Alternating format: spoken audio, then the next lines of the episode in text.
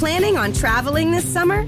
Make saving at the pump part of your plans with two times the fuel points from Harris Teeter. It's easy. Download your eVic coupon, and for every dollar you spend with your Vic card, you'll get two fuel points. That's up to $1 per gallon on quality fuel at participating BP and Harris Teeter fuel centers.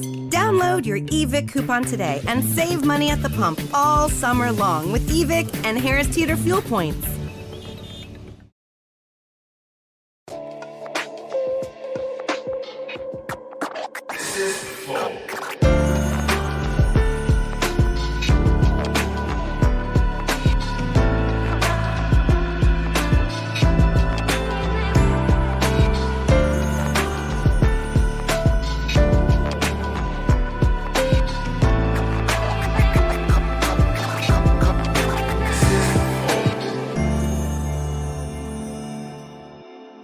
Salve, salve família, bem-vindos a mais um Flow Podcast. Eu sou o Igor. Aqui do meu lado temos o, Tá pensando no adjetivo tosco? o belíssimo Monarcão. Conseguiu. Depois da, da, da, no- da conversa com o Cariano, eu não tô me sentindo belíssimo, não, viu, cara?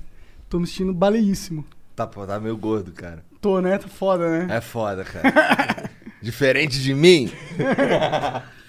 Tá E É, hoje ele vamos- não tem filho ainda. É, é, então, eu tenho filho. Ah, Tá. Filho e 40% de gordura corporal.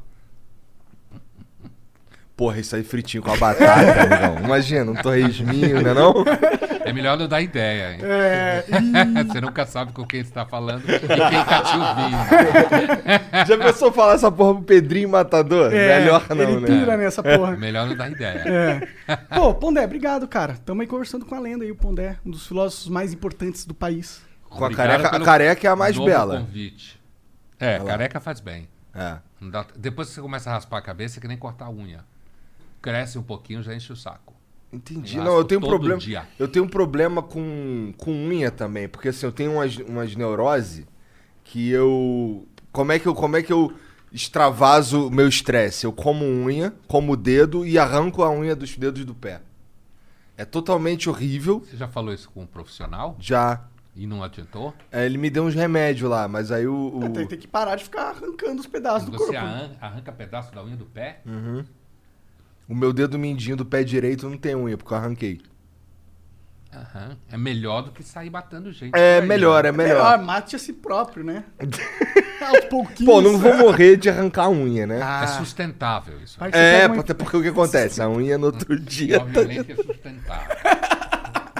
Beleza. Mas ó, antes da gente continuar essa- esse papo foda, eu preciso falar dos nossos patrocinadores, que é o nosso queridíssimo iFood, o salvador de todas as laricas de todos os dias do planeta Terra. Se você nunca pediu no iFood, eu não conheço alguém, mas se você é uma dessas pessoas, na verdade eu conheci o O Acriano, acriano. né? Que agora já pediu no iFood e ele pediu por 99 centavos no primeiro pedido, que é a oportunidade que você tem nesse exato momento. Se você nunca baixou o aplicativo iFood e pediu por lá, vai pedir agora por 99 centavos, mano. Tem tudo, tem hambúrguer, tem japonês, tem mexicano, tem todos os tipos de comida lá. Vai dar uma olhada na lista de 99 centavos pro primeiro pedido, tá bom? E, porra, pede iFood aí que você sabe que salva, né? Eu, eu vivo de iFood, né? Inclusive, o que, que tu quer comer, Pondé? Fala aí.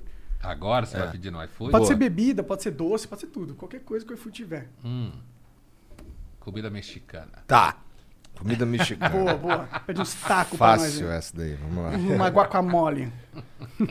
Bom, então vai lá no iFood, baixa agora e pede por 99 centavos, tá bom? Cadê o, cadê o QR Code? Tá aqui, já? O QR Code tá na tela aí. Mais pra cá, assim, Assim? mais, mais, mais, vira. Ah, quase aí, é por aí. Beleza, então. Bom, se você quiser patrocinar o Flow também é totalmente possível. Para você patrocinar o Flow, basta virar membro e todos os membros ganham acesso ao nosso concurso de sorte, que a gente sorteia todos os dias um, um item novo, né? Ou vários itens novos, na verdade. Ontem a gente tinha colocado cinco bonés de camurça do Flow. Hoje tem uma camiseta básica do Flow aí nova aí para quem quiser, tamanho G. É, e é isso, para você concorrer a esses prêmios, basta ser membro. Se vira membro, clica em participar no nosso site e GG do G. Você pode ganhar várias coisas legais. Tá bom? Todo dia ele inventa um bagulho, né? Bom, é, a gente também é patrocinado pela LTW Consult. Se você tem problemas financeiros, tá com dívida aí, cara, entre em contato com o pessoal da LTW. Cara, já mudou pra caralho, né? Da última vez que tu veio aqui, a gente não tinha patrocínio. Pô, vocês cresceram. Não é, cara? Cara, Na verdade, a gente construiu toda uma, uma, uma cena que agora os anunciantes, caralho, existe uns caras aqui, né? São Ah, bons, maneiro. né? Dá até que dá view essa porra. É, é. Bom, então vai lá, vai lá na LTW e garanta um futuro próspero financeiro imediatamente. Além de você lidar com suas dívidas, porque eles vão te ensinar várias ferramentas, eles também te ensinam a investir, tá? Na verdade, eles investem meio que pra você. Eles falam, eles analisam seu perfil e falam, aqui. Aí você vai, ganha dinheiro, garante o futuro e é isso. Né? Basicamente. Muito bom. Arroba LTW Consult no Instagram e ltwconsult.com.br, tá bom? Vai lá. E é isso. É isso, olha lá o nosso emblema de hoje. Um Ó, tá cachimbo. bonito esse aí, hein, cara? Caralho, esse, tá hora, esse aí tá Foi o difícil. Legal, que fez Não, esse? cara, esse é um cara novo. Esse é um cara novo. Esse é o cara novo? Parece Parece um traço comigo, de. né? É, parece. Parece. Eu fumo cachimbo também. Olha lá. Aí, O código é filosofar da monstra. Filosofar da monstro. Cara, ficou da hora demais isso aí. Ô, o Gigavão tem competição agora, hein? Não, mas foi indicação dele. Ah, é? Ele acerta até nas indicações. Entendi, o cara tá montando os Avengers dos ilustradores. Beleza. Legal, vai lá. Caralho, tem, esse tá incrível, na real. Tá bom mesmo. você tem 24 horas pra resgatar esse emblema, depois nunca mais. Vai lá no nosso site, flowpodcast.com.br barra resgatar. Lembrando que é grátis, não é só pros membros. É, grátis, tá bom? Ó, quiser mandar mensagem pra gente, pergunta, são 200 flowcoins, as primeiras 5, as 5 seguintes são 400 e as últimas 5 são 600 flowcoins. Quiser mandar uma propaganda, são 10 mil flowcoins e ah, você pode mandar áudio e vídeo com até 20 segundos, tá? Não precisa mandar texto, não. Inclusive, a gente incentiva a mandar um videozão. Que Muito melhor mandar ler, um né? vídeo, Ler, ler coisa do passado, né? Deixa pros filósofos, pica ler, fica lendo aí um monte de livro. Nós agora é tudo YouTube, é tudo visual, áudio e tem que ter o botão de acelerar o áudio, senão é lento Já demais. cansa. É.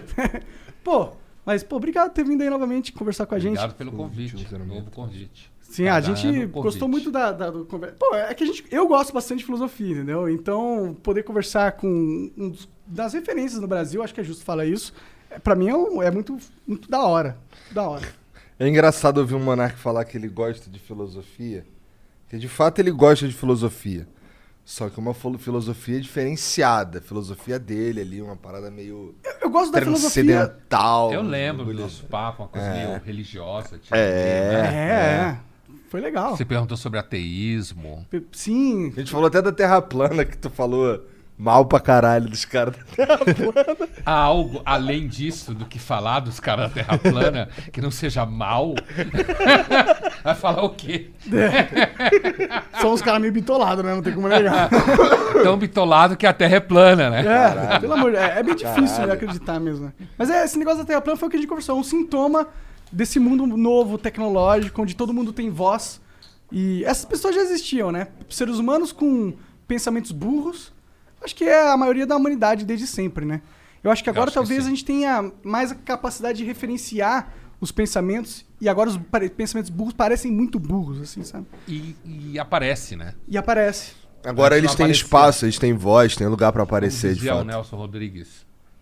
Os idiotas nasciam, babavam na gravata, tinham filhos e morriam. Agora não, eles falam. Verdade, e falam pra milhões de pessoas às É, vezes. e aí a gente fica sabendo essas coisas, vai saber. Às vezes a pessoa é terraplanista e a vida ganha um novo sentido. Sim, Ganha amigo, sim. vai jantar fora. É verdade, vezes Né? uma comunidade ali. Sociabilidade. Né? E diz, são pessoas parecidas, burras igual a ele. Tá radical ele. É, hoje ele. É que ele, ele acordou quase agora e ainda não teve oportunidade de estourar a bomba eu não, atômica não dele. fumei ainda, cara. Eu tô... Então, eu sei, eu. Cara, pra mim é muito claro quando ele estourou a bomba atômica e quando não estourou. É bizarro. É diferente? É completamente diferente. Quando ele já estourou, ele fica mais leve? Cara, ó, só o fato do jeito que ele tá falando aqui, que tá muito mais acelerado que o que eu tô acostumado, eu já sei. Ele fala- quando ele começa a falar pra caralho, ele que assim, ih, não estourou a Não estourou, tá. Mas tá estourando aí, Tá né? estourando, vamos a gente, pouquinhos a gente vai. Mas uma, um- uma parada muito louca agora de- desse mundo é que ah, tem algumas coisas que eram consideradas verdades absolutas e agora tá tudo sendo questionado, né? E parte disso eu gosto, sinceramente, porque eu acho que a gente vivia num mundo onde que as pessoas não questionavam a estrutura, eles meio que aceitavam, mas parte é ruim, porque elas estão questionando coisas que não eram pra ser questionadas, tá ligado? Coisas Sei. que a gente acreditava que já eram pass- já é passado da humanidade, a gente já chegou no consenso que a Terra é redonda, tá ligado? Já meio Que a que gravidade isso. existe. É, a gente Porque meio tem que... os caras da Terra plana que falam que a Terra, assim, a gravidade não existe, a Terra, na verdade, ela tá subindo no espaço que ela tá a 10 metros por segundo. É, ah, entendi. Faz todo sentido, cara. E a- a- a- tem uma ponta que é o Polo Norte, a outra borda é o Polo Sul. Ah, na verdade, isso daí fica. Tu não manja. É, o meio Sim. é o Polo Norte. O meio, o centro da Terra plana é o da, Polo da Norte. tábua lá. É, da tábua. E, pô, né? E tava as bordas plana, são-. O Polo Você tá lendo Sul. muito isso, cara. Tô começando a desconfiar de você. É, Como, eu vou, como, é que eu vou, como é que eu vou ridicularizar alguém sem saber do que ele tá falando? É melhor nem saber mesmo. Vai saber se você se converte. Vai se contagia, né? É melhor Não, mas é assim, ouvir. tem uma coisa que eu tenho que eu tenho alguma segurança que é na minha capacidade de ser menos idiota que a maioria. Isso já é um, é um grande esforço. Pois é, pois É é. difícil. E sabendo que eu sou menos idiota que a maioria, eu me sinto bem confortável de correr atrás de idiotice. Porque pra mim é entretenimento, é igual ver um filme. Sabe? Eu, eu vejo aquilo ali e fico, caralho, que pira, mané. Olha, Parece os caras do Guerra acreditam- nas Estrelas, que inventaram um monte de história louca, tá ligado? Que tem um, um anãozinho orelhudo com uma espadinha Você já verde de ouviu luz. falar que tem gente que acredita que existe gente Jedi? no centro da Terra? Ah, já, já, já, já. Quem foi que Tem falou essa mamu, porra? foi o, o seu Creyson. Não, mas teve um outro cara que falou, não, essa porra... Ah, o Bruno Bock, porra. Ah, caralho. que acredita nessa porra. E o cara é, é- No mundo dos negócios, irmão, ele é o Bruno Bock, tá ligado? O cara tem o pipocando com uma porrada de. de. de, de- Rico pra caralho. É, ele comprou rico a pra casa É, do... o que a gente percebe que às vezes uma coisa não liga na outra, né? Não. Você pode ser terraplanista e ser engenheiro. Sim, cara. É Eu conheci o um. que é muito bizarro. É. Terraplanista e engenheiro. Então ele duvida do próprio trabalho, né? Porque ele faz o cálculo que, em teoria, comprova que a Terra é redonda. Ele, ele faz uma casa baseado nesse cálculo, mas não acredita nele. É, porque tem uma área do cérebro ali que é uma área assim meio mágica, né? Você para de acreditar em Deus e começa a acreditar em qualquer merda. Deus funciona como controle de qualidade, pra você não acreditar em qualquer merda, entendeu? Pelo menos é, é uma, uma merda que tem algum sentido Não, mas tem muito tempo, tem muito livro escrito doideira, sobre gostei. ele. Já muitas pessoas pensaram sobre é, Deus, né? É muito melhor acreditar em Deus do que que a Terra é plana, né? Sim, tem mais- sim. É, eu Até- acredito em Deus. Até Eu porque, sei, é eu lembro que você falou. É. até porque é mais fácil tu explicar pros outros. Ninguém vai ficar te questionando. Pô, É. como é que é esse bagulho de Deus? Todo mundo já sabe. Né? E tem um povo que acredita também que Deus era astronauta, né?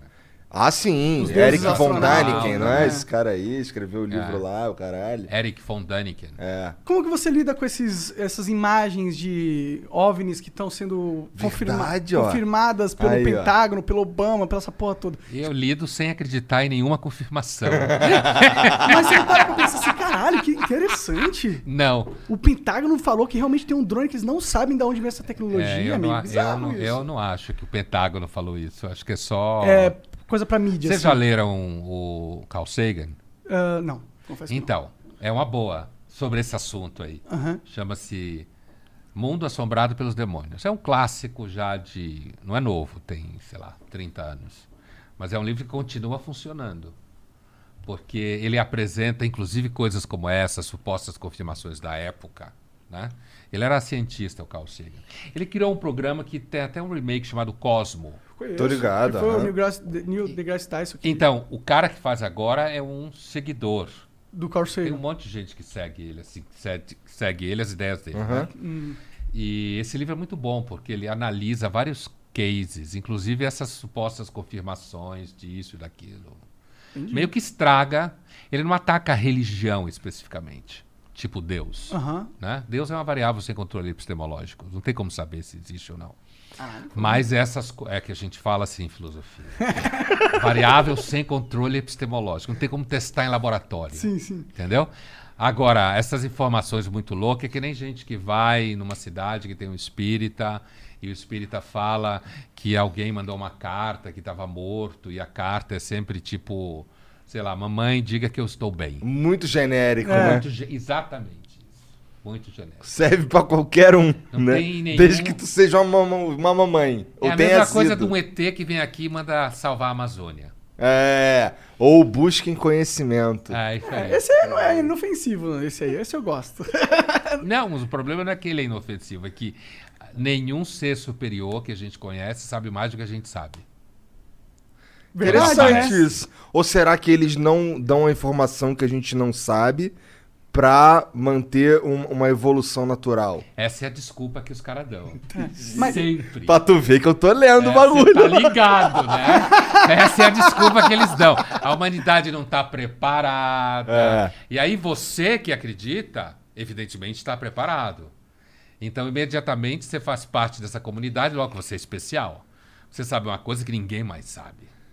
É, eu sei que o resto não tá preparado. Você e saiu esse da é Matrix. tudo que eu sei. É isso aí. Mas você foi escolhido por um ET super evoluído. Significa que você não é o bundão que não come ninguém. Você é um cara especial que tem um acesso. Você é aquele protagonista do filme que ainda não começou. É. Tá Ninguém ligado? descobriu ainda. É, ninguém descobriu, mas você ainda É vai ter aí. sua história pica, Tipo ele ainda, vão. fa- Tipo o cara que fala que ninguém foi na Lua, É. Caralho, tem esses caras, né, mano? filmado na Islândia. Então- Lua era a Islândia ou era a Turquia. Ah, então os caras falam que essas imagens aí de Marte agora é feita ali num, num, num deserto. Na lá Zona nos- Leste. É, uns bagulho assim. ó. Deve ser aqui do lado, É, né? o Igor é responsável pela, pelo pouso na, na, na Lua. Mas não, é- é, ligando com o assunto que a gente começou, é isso que a- essa nova era tecnológica de todo mundo poder dar opinião, se expressar e se posicionar, causa. Causa essas ideias que não tem pé nem cabeça ganhando, ganhando tração muito forte. Mas tem um lado bom, que é. Acho que certos paradigmas que eram já impostos na sociedade estão começando a ser discutidos, entendeu? Por exemplo, o impacto dessas grandes instituições globais. A OMS, por exemplo. Eu acho que a gente, por estar nesse mundo onde está todo mundo se falando, essa, esse poder que eles tinham, essa referência de ser eu sou a Organização Mundial da Saúde, eu controlo a saúde no mundo. Esse, esse negócio foi. Esse espantalho foi aparecendo na minha visão. Porque com a in- a internet, a tecnologia, a gente viu que nem a OMS no começo sabia lidar com a parada. Eles falaram que tinha que usar máscara, aí depois eles falaram que máscara não funcionava. Aí depois voltaram atrás e falaram que máscara funcionava. Entendeu? Aí falaram que era, um- tinha que fazer de um jeito, aí falaram que tinha que fazer do outro. Entendeu? Aí você falou, porra, os caras são os, os caras que eram pra ser a referência máxima de saúde no mundo, e eles aqui na internet estão fazendo, passando de palhaços, pô. É, o problema é que assim, não. Primeiro, essa coisa da máscara, especificamente, na gripe espanhola já se discutiu máscara. Então, ah, o fato é que a gente normalmente não aprende muito coisa com a história. O próprio Hegel, aquele filósofo do século, do final do 18, começo do 19, que criou a história da dialética lá, ele dizia, assim, uma das coisas que a gente aprende com a história é que a gente não aprende nada com a história. Então, esse caso específico de máscara, quando você pega qualquer material de jornal da época, ou livros que foram escritos sobre a gripe espanhola há 102 anos, você tem lá essa discussão, lockdown, não lockdown, usa máscara, não usa máscara, fecha isso, abre aquilo. Entendi. Quer dizer, isso já rolava há 102 anos atrás. Existia comércio naquela época. Assim como na- nas outras eh, eventos de peste se usava máscara, você tinha máscaras na época que se usava. Então esse é um tema que já circula na história das pestes. Agora sobre essa coisa do critério que você fala, Monark, eh, que é uma coisa interessante e bastante séria, que é o seguinte: na verdade a gente vai num processo de crítica dos paradigmas, que nem você falou, no caso da OMS é o paradigma institucional, né? A gente vai nessa crítica, só que a gente não vai ter nada para pôr no lugar. Certo? A gente não tem nada para pôr no lugar. Porque o que acontece é quando a gente começa a relativizar tudo, que é uma coisa que na filosofia começou a rolar uns 2.500 anos atrás, a Grécia, né? foi que inventou esse negócio de relativizar as coisas. Foi mais ou menos quando começou toda essa história de filosofia. É, mais então, ou menos, né? Mais uns 2.500 anos atrás, que começou a questionar, É. eles não usavam a expressão relativizar, mas essa coisa de dizer que a verdade depende do ponto de vista de cada um, a democracia era corrupta em Atenas, tinha gente que fazia conspiração, roubava no voto, tinha fraude, toda essa conversa que a gente tem hoje, há 2.500 a- mil- 2.500 anos atrás, já aparecia em Atenas, né? Mas o que significa é que, de fato, existe um problema, porque parece que tudo que a gente consegue construir historicamente, socialmente, são convenções. E aí, quando a gente começa a questionar as convenções, o questionamento não para. Não para. Entende? Assim, é a OMS cai por terra, eu entendo o que você fala, apesar de que a, a- a ciência continua dependendo de um certo grau de institucionalização. Senão a gente não consegue fazer coisa nenhuma. É, mas é que a OMS é, é uma instituição global. Ou seja, ela é uma lógica de centralização de poder. No sentido- Política, É, super política. super política. E eu acho que poderiam existir, é, sei lá, 20 O- OMS, tá ligado? 20 referências em saúde e aí cada uma com seu valor institucional. Eu, eu tenho medo, eu tenho medo não, eu fico o pé atrás, eu, eu, eu acho que é uma pegadinha política esses órgãos institucionais globais, entendeu? Tipo ONU. ONU, OMS, esse negócio que ninguém controla e o mundo inteiro controla, tipo, eu não acho que essas são instituições democráticas, entendeu? Eu não acho que elas realmente estão pensando no mundo pro melhor do mundo. Eu, eu, eu vejo elas como instituições que foram totalmente é, sequestradas por poderes muito maiores do que os nossos e elas, elas seguem a, a cartilha da convenção dos poderosos, entendeu? Eles não seguem um, uma- um rigor de, tipo, prezar pela humanidade, o certo é o certo e, e a gente tem... Não, porque... E o, o que prova isso? As atitudes dele. Tipo, se você tem essa, essa, esse rigor pela humanidade, você não é um órgão corrompido, você não fica, tipo...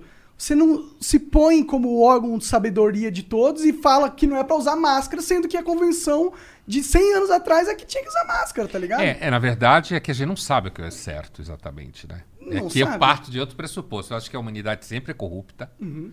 e a gente não sabe com certeza o que é certo. A gente tem alguns momentos que é claro que é certo e há alguns momentos em certos grupos que parece que é o certo. Essas, esses órgãos multilaterais, tipo ONU, Organização Pan-Americana de Saúde, a OPAS, Unicef, esse, esse barato todo a partir da ONU surgiu depois da Segunda Guerra Mundial, né? Que foi uma, uma tentativa, porque você teve uma Europa que se matou. Se a gente fizer uma, fazer uma conta assim grosseira, mas nem por isso falsa, a Europa começou sem levar a Idade Média em jogo, porque aí a gente vai bem longe. Mas assim, dos final do século XVIII para cá, a Europa ficou se matando até 45. E também se matou nos Balcãs nos anos 90, né? Mas assim, então a Europa entrou e com o surgimento da Revolução Industrial ao longo do 19 se matou muito. Muita violência que acabou na Primeira e na Segunda Guerra Mundial com a gripe espanhola no final da Primeira Guerra Mundial. Ah, então, esses órgãos multilaterais, eles têm o objetivo de meio que institucionalizar conflitos. A política é sempre ruim, mas sem ela é pior. Então, eu entendo o que você fala. Então, seria melhor, por exemplo, ter órgãos locais. O problema é como partir da ideia para a realização das coisas. Na vida real, é tudo sempre pior do que tem na ideia. Tipo, pensar em favor da humanidade. Isso não é muito claro.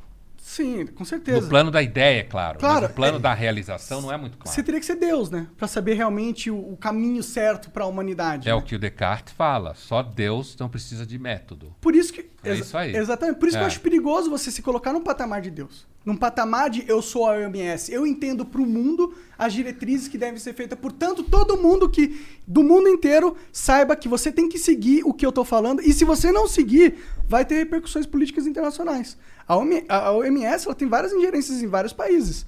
E, pô, se você vai afetar a, a soberania de um país, você tem que ter muito bem embasado. Você não pode chegar e falar que a máscara não funciona, tá ligado? Sim. quer- acaba totalmente aquela imagem, aquela ilusão que a população tinha, pelo menos eu tinha, que eles eram caras supra competentes, ultra competentes. Porque uma cagada dessa não se comete, igual o Bolsonaro não comprar vacina.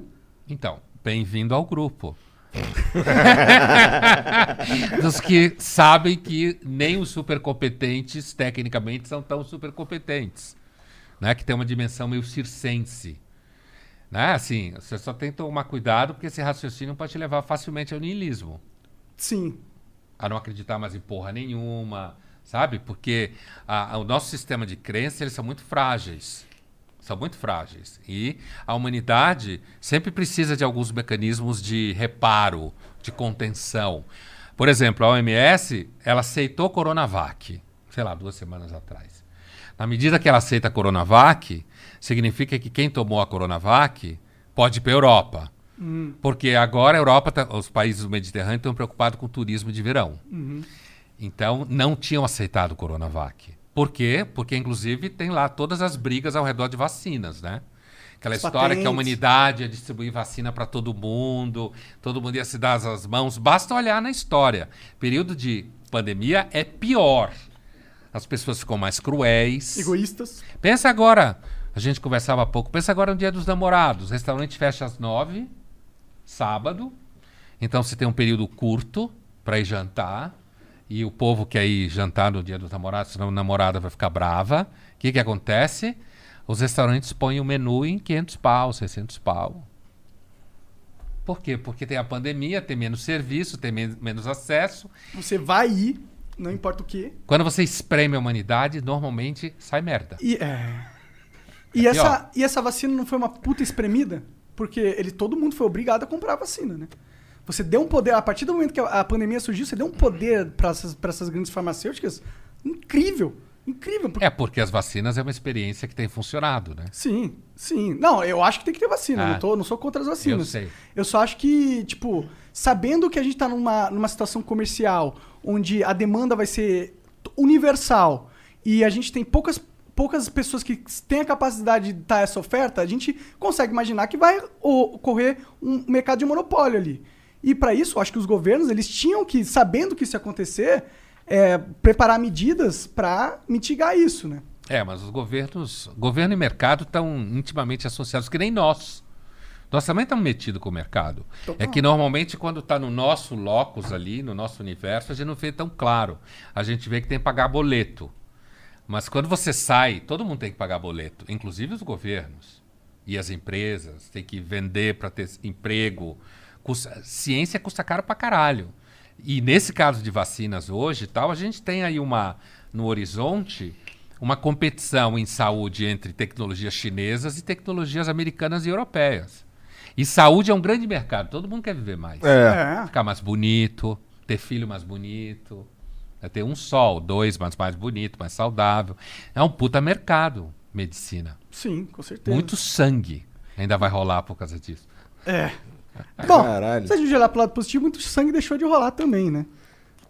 Aonde? e No vacina Brasil? evita que mais gente morra, né? É, sim, Se Bolsonaro, aquela besta, tivesse comprado Uma vacina, besta quadrada. certo? Se ele tivesse comprado vacina, não ficasse cuspindo na cara dos outros, xingando, falando merda, ele podia, aliás, continuar xingando, falando merda, mas se tivesse comprado vacina, É.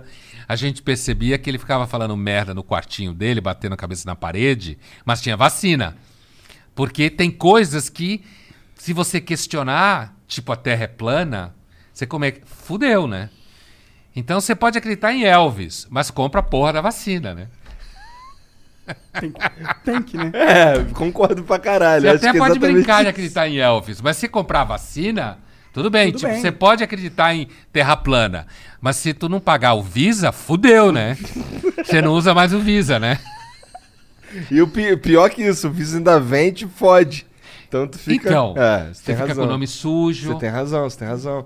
É, esse lance de não comprar vacina realmente extrapola todos os limites da, da burrice. Por falar nisso, esse lance de burrice, de não aceitação de, de governante, tu viu o tapão na cara que o Macron tomou, cara? Qual deles? O deles? Ele, já tomou- ele levou outros tapas na cara? O que, que aconteceu? Não. Cara, não, esse, ta- ele tava É, num. Não era figurado, era literal. É. Ele Ah, levou um literal? tapa na cara. Ele tava. Ele, ele foi falar com Foi os aí, caras que Serginho, suposto... procurei Macron levando tapa na Levando cara. tapa na cara. Foi recentemente, semana passada. O cara foi falar com pessoas que supostamente eram apoiadores dele. E aí no meio tinha. um- Logo de cara, assim, na primeira fila tinha um cara com a máscara, não sei o quê. Aí o Macron veio e falou com não sei quem, não sei o quê. Aí o cara botou a mão assim pra fora da grade e tal. Pau, mó tapão na cara dele, cara. Aí vieram os segurança agarraram, mas ele já tinha tomado tapa na cara já. É, o Macron tá coitado, né? Olha lá, ó, ó, ó. Volta, volta.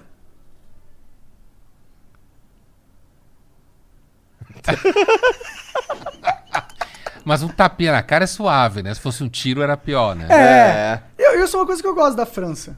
Os caras lá cagam pra, pra, pra, pros governantes assim, de um jeito muito da hora, mano. Não é à toa que eles cortaram a cabeça do rei, né? É.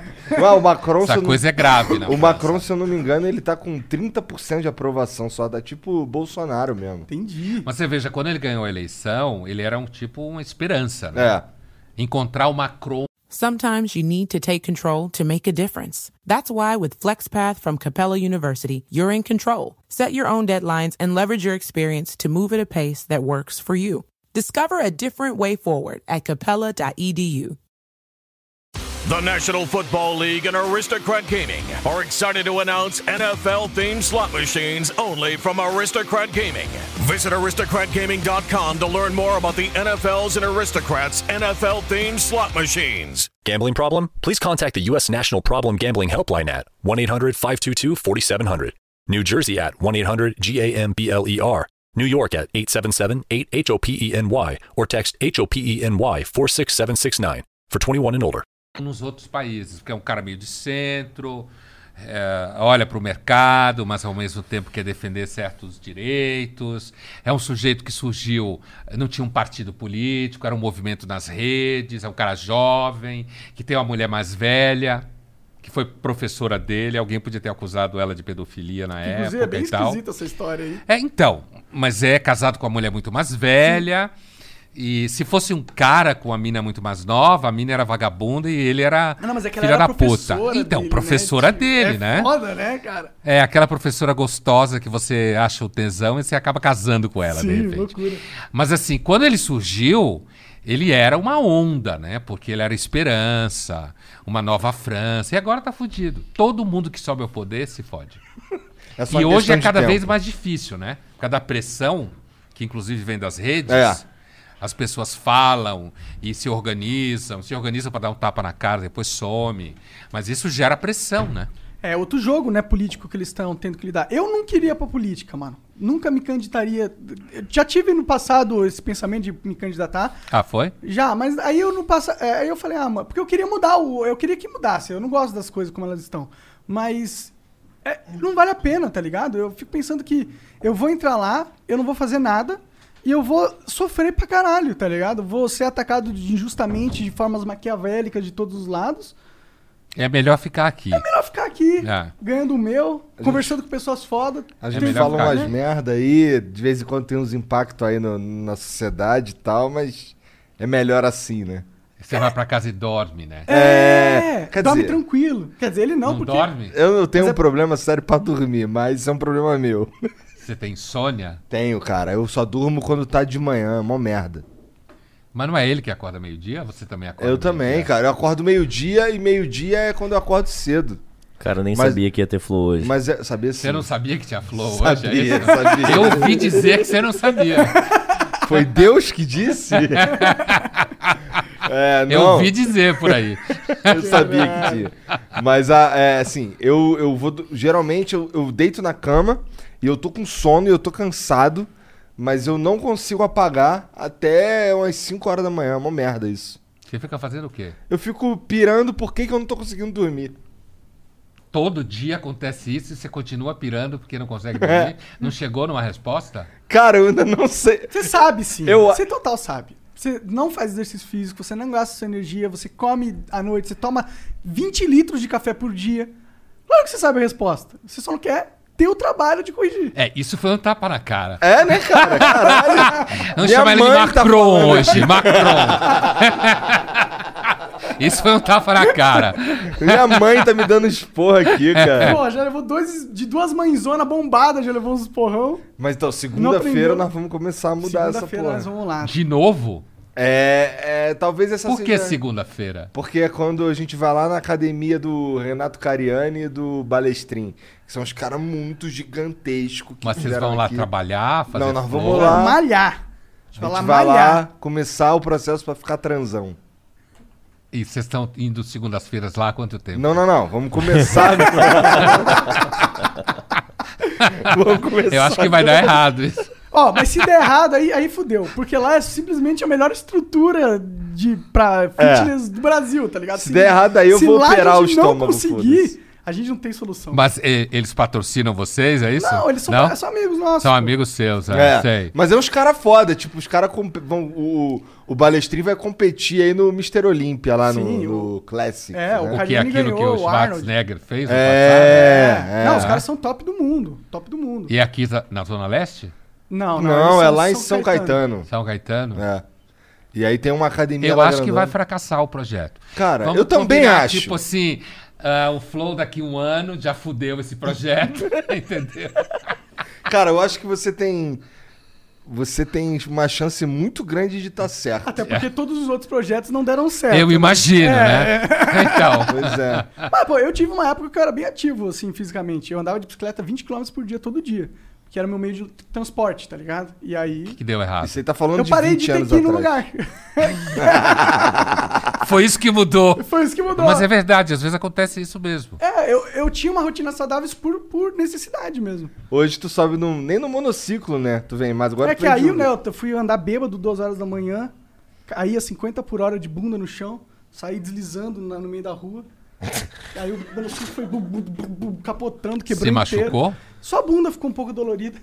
Nada demais, isso. nada diferente. Eu tava não. de capacete, eu tava de capacete. Ele leva a surra normalmente, né? Ah, é, nada que eu não esteja acostumado. vivendo e aprendendo, né? Mas o monociclo foi pro espaço. Mas É, você tá já não conserto. tentou tomar remédio, porra? Cara, eu já tomei Zolpidem. Que é, só que aí o, o- Tem uma hora que ele para de fazer efeito. Aí você parou de dormir de novo. É. Toma o Assimilou. E, co- e aí a- o efeito que eu tinha era ficar chapadão, porque ele chapa, né? Então. Mas não dormia. E assim, sua né? mulher não fica puta com você? Ela não botou você pra fora de casa ainda? Cara, pra fora de casa não, mas ela fica puta porque. Atrapalha ela, né? É. Imagina o cara sem dormir do lado. Se virando na cama. Não, aí que tá, quando eu. É Quando, uma santa. quando, tá, quando tá muito ruim assim, daí eu Olha, é desço. viu? Eu É uma desço. santa mesmo. É uma santa. Eu desço pra não encher o saco, daí ela dorme lá, eu durmo no sofá, ou eu deito no sofá. Pra não encher o saco também. Porque Aí você não vê coisa na, no computador, na televisão, no quando eu iPad? desço. Pra... Não, pior que assim. Ó, eu deito na cama, daí eu pego o celular. Aí eu tenho o vício de entrar na, no AliExpress. Pra ficar olhando. Nem compro nada. Eu nem compro nada, eu fico só olhando. Aí eu entro no AliExpress, vejo qual é, não sei o quê. Daqui a pouco eu boto o celular embaixo do travesseiro. E aí eu vou tentar dormir. Aí, quando, aí pô, eu começo a, pô, caralho, não tô conseguindo dormir, por quê? Ah, porra, meu, meu braço tá. Eu tô, eu tô com o braço tenso, assim, apertado. Vou relaxar. Aí relaxa. Já tentou yoga? Cara, Yoga não. Ajudar, hein? Ô, eu sou muito fã de yoga, cara. É, eu acho que yoga é um exercício que é fundamental junto com o exercício físico mesmo, tá ligado? Porque você cair e ter a flexibilidade te ajuda muito, mano. Quando você for mais velho, da idade do Pondé, tô brincando. Ia lá. Mas eu faço yoga. Tu faz agora yoga? eu tirei férias. tirei férias com a minha professora de yoga. Você faz o quê? Hatha Yoga? Não, agora eu tava fazendo a Iyenga. A Yenga? É. Eu não conheço essa. Eu também não conhecia. Como que é Conhecia uns três Iyenga? anos. a- É, tem umas surras no meio, umas fitas. Eu, eu falo pra Sério? professora que o nome devia ser Kenga Yoga. não a Yenga. Mas assim, tem umas cadeiras, uma- umas coisas meio power, Ah, assim. entendi, Mas eu fiz Hatha Yoga a maior parte da minha vida toda. Pode crer. Você já fez aquele hot, hot yoga? Não, não gosto de calor. Não gosta? Dizem que é bom, porque o calor de- expande as é, eu fibras sei as explicações, você- mas eu acho ainda masoquista do mesmo jeito. eu nasci no Recife, morei na Bahia, eu conheço Tá o calor. acostumado com o calor, Não né? acostumado com o calor, não Mas gosto. de onde veio esse negócio de yoga? É recente? Bom, três anos Não, faz. não, não. Eu comecei a fazer. Não, tem uma longa história. Eu comecei a fazer em 81, 82, muitos anos. Nossa, fazendo. muitos anos mesmo. Um Então amigo é meu yoga. me enchia o saco, porque ele acreditava em nessas coisas, tipo, Budismo, em- tá? em- é, esses baratos aí, ele me encheu o saco e eu fui e peguei o jeito, aprendi a meditar, ele largou e eu continuei. Ah, então você medita também. Ah, sim. Todo eu dia? comecei a fazer yoga, pô, eu peguei uh, o, a yoga como hábito, principalmente por causa da, da meditação, porque eu sou preguiçoso. né? Pode crer. então não era por causa do dois. exercício em si, entendeu? Mas é um exercício, né? É. É um exercício de alongamento. Sim, Mas eu acho que mas fortalece a musculatura também, né? É muito bom. Você tem que ter umas posições que você tem que ficar parado em tensão, Sim. é. que são exercícios que você usa até na musculação, né? Equilíbrio. prancha, né? Tem que ficar com um pé só, sabe? Botar Consegue o outro pé aqui em cima. No passado conseguia, mas agora mais não. Fui perdendo a paciência e a elasticidade. Mas eu tinha a- as articulações muito moles, muito fácil de fazer. Foi uma coisa que ajudou também. Ah, entendi. Você Esse já lance um- de yoga aí, ele é um exercício que comba o, o físico e o mental, é isso? O princípio é esse. Eu não entendo nada de filosofia hinduísta. Tá. Mas assim, nem nunca quis entender porque gosto da yoga enquanto tal. Quando você entende uma coisa, às vezes foge um pouco. Mas assim, é, o princípio é esse. É que Tu medita enquanto tu se alonga e o caralho. então, a- a- o, o trabalho, o exercício físico vai preparando você para você poder entrar na vibração da meditação e frequentar o nada, digamos assim. Né? Esvaziar a cabeça, não pensar em nada. O Om. É, ó, um, é isso aí. E você Isso mo- mesmo. notou diferença na sua vida depois que começou com essa prática? Olha, como é uma prática ah, que ao longo de quase 30 anos, sei lá, é, ao longo de 30 anos, eu fiz várias vezes, parei, fiz, parei, fiz, parei. Então eu já não consigo nem saber exatamente, porque essa é metade da minha vida fazendo isso. Então, não é que nem análise, eu faço há tanto tempo que eu não sei se funciona. Entendi. Entendeu a analogia? Quer dizer, claro que funciona, mas eu, a, a maior parte da minha vida eu tive isso. Você não lembra então, como para que era? fazer uma diferença, é exatamente isso que eu estou dizendo. Não, não, não lembro. Então, sem dúvida nenhuma, tem gente que quando descobre que eu já fiz yoga há tantos anos, ah, é por isso que você muitas vezes é bem humorado. Eu não sou tão bem humorado assim, mas ah, você é tão bem humorado, ou você está sempre feliz, também não estou sempre feliz. Mas às vezes tem gente que tem essa impressão. Entendeu? Quando então põe aparece, na tu tá conta da feliz. yoga. É, você, pra mim, você parece um cara bem tranquilo, assim, bem Eu sou às vezes tranquilo. relax. É, às vezes eu sou. O cara Mas acabou de fumar um charuto inteiro ali, pô. É, não tem como não Tá ficar tranquilão, pô. É, pena Pô, que acabou. É, tinha que ter trazido. Vai, tô falando, pô, mesmo. Não, vou só pedir, vou, vou pedir um charuto aqui no iFood. Pede aí, pede aí, mas tem que ser cubano. Cubano, Tá. tá? Vou pedir dois porque eu quero fumar também. Pede Você três que eu pede quero um, pô, não vou ficar de Três fora. Coíba siglo 2 Tá, Coíba, ou calma aí. três Monte Cristo Monte 4. Tá. Boa. Caralho, o cara manja dos, dos, do charutão. É. Tu já foi pra Cuba ou não? Não, nunca fui. Nunca foi. Tem vontade ou não? De vez em quando. Cara, eu descobri uma parada louca de Cuba. Você não pode ir de uma cidade pra outra sem permissão do Estado. Olha aí como é livre o comunismo. Que loucura, mano. Tá maluco, Eu não né? sabia disso, velho. Bizarro. Como é livre. Eu já pensei, na verdade, eu cheguei a pensar em ir para Cuba no começo da pandemia. Antes da pandemia chegar, a gente estava planejando uma viagem para Cuba. Entendi. E aí veio a pandemia e fudeu. Naquele momento, de repente, a gente ia ir para Cuba. Por que, que Agora, vocês estavam afim? sei lá, tava afim de conhecer É, o legal, comunismo, né? ver Pô. como é que é, como que funciona. E de repente fumar aquele charuto cubano de rua, sabe? Que Clássico os cubanos clássico. fumam, porque esses charutos que a gente fuma aqui é muito caro para eles, né? Entendi. Muito caro. Então eles têm um cubano genérico. Entendi. Que eu já fumei algumas vezes. Como é que é o nome desse que tu falou? Monte Cristo. Monte Cristo. E o modelo é Monte 4. Monte Tá. Cristo 4. A gente fala Monte 4. Boa. Tem vários montes, tem Monte 3, Monte Tem 5. todo tipo. Entendi. Tem até Monte 5 que eu conheço, que é o menor. Ah, é, é, os 5, os números é pela diferença do tipo de cigarro, não ao que tem dentro. É, não, é, é- é o tamanho dele. Ah, entendi, né? Entendi. E tem algumas diferenças que é bitola, Entendi. entendeu? E, e por que, que você gosta de charuto, cara? Bom, eu nunca gostei muito de cigarro, né? Nunca fumei algumas vezes, mas nunca nunca pegou. Eu fumo cachimbo há muito tempo. E aí a minha mulher começou a fumar charuto. Ah, E aí, porque ela vai no candomblé e tal, e aí ela trazia uns charutos eh, temperados com axé, não sei o que, umas coisas meio assim. E aí eu comecei a fumar charuto. E aí pegou gosto. peguei gosto, já, sei lá, mais de 10 anos, 15 anos, sei lá. Entendi. hora. Interessante Mas isso, cara. cachimbo, eu comecei a fumar cachimbo no kibbutz, quando eu morava em Israel. Ah, tu morou em Israel, né? Morei duas vezes. A primeira vez no kibbutz. E aí eu comecei, levei um cachimbo. Aí eu percebi que pegava bem, as meninas gostavam cachimbo é do da hora, né? Você cachimbo. tem coleção de Você cachimbo? parecendo inteligente. É, tu não precisa muito disso? Mas tudo bem. É, mas eu tinha 20 anos, eu Entendi, precisava, entendi, né? entendi. Mas assim. é, Então, essa história de coleção, ah, quem fuma cachimbo não é propriamente coleção. Você acaba tendo uma coleção, não porque você quer colecionar. É porque você precisa de muitos cachimbos, primeiro porque eles estragam ao longo do tempo a madeira. Né? Cachimbo Um top, brasileiro, né? inclusive, não é bom. Estraga a madeira. Ah, o fumo de cachimbo brasileiro é muito bom. Ah, é? Não precisa comprar fumo importado. Mas cachimbo ainda precisa ser importado se você quer um bom cachimbo. Ah, então você acaba tendo muito cachimbo, porque você fuma um hoje, tem que deixar ele descansar. Aí você fuma outro amanhã. O cachimbo tem que descansar pelo menos uns 3, 4 dias.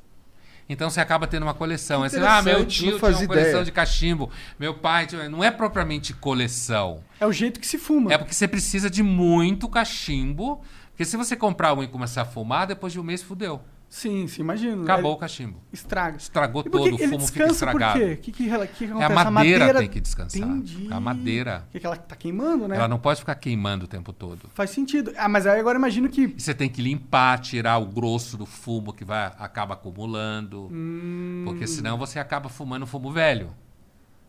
Que Faz- fica dentro do canhão. Pode crer. Então você tem que ficar raspando. Então chega o momento que você, todo mundo joga o cachimbo fora.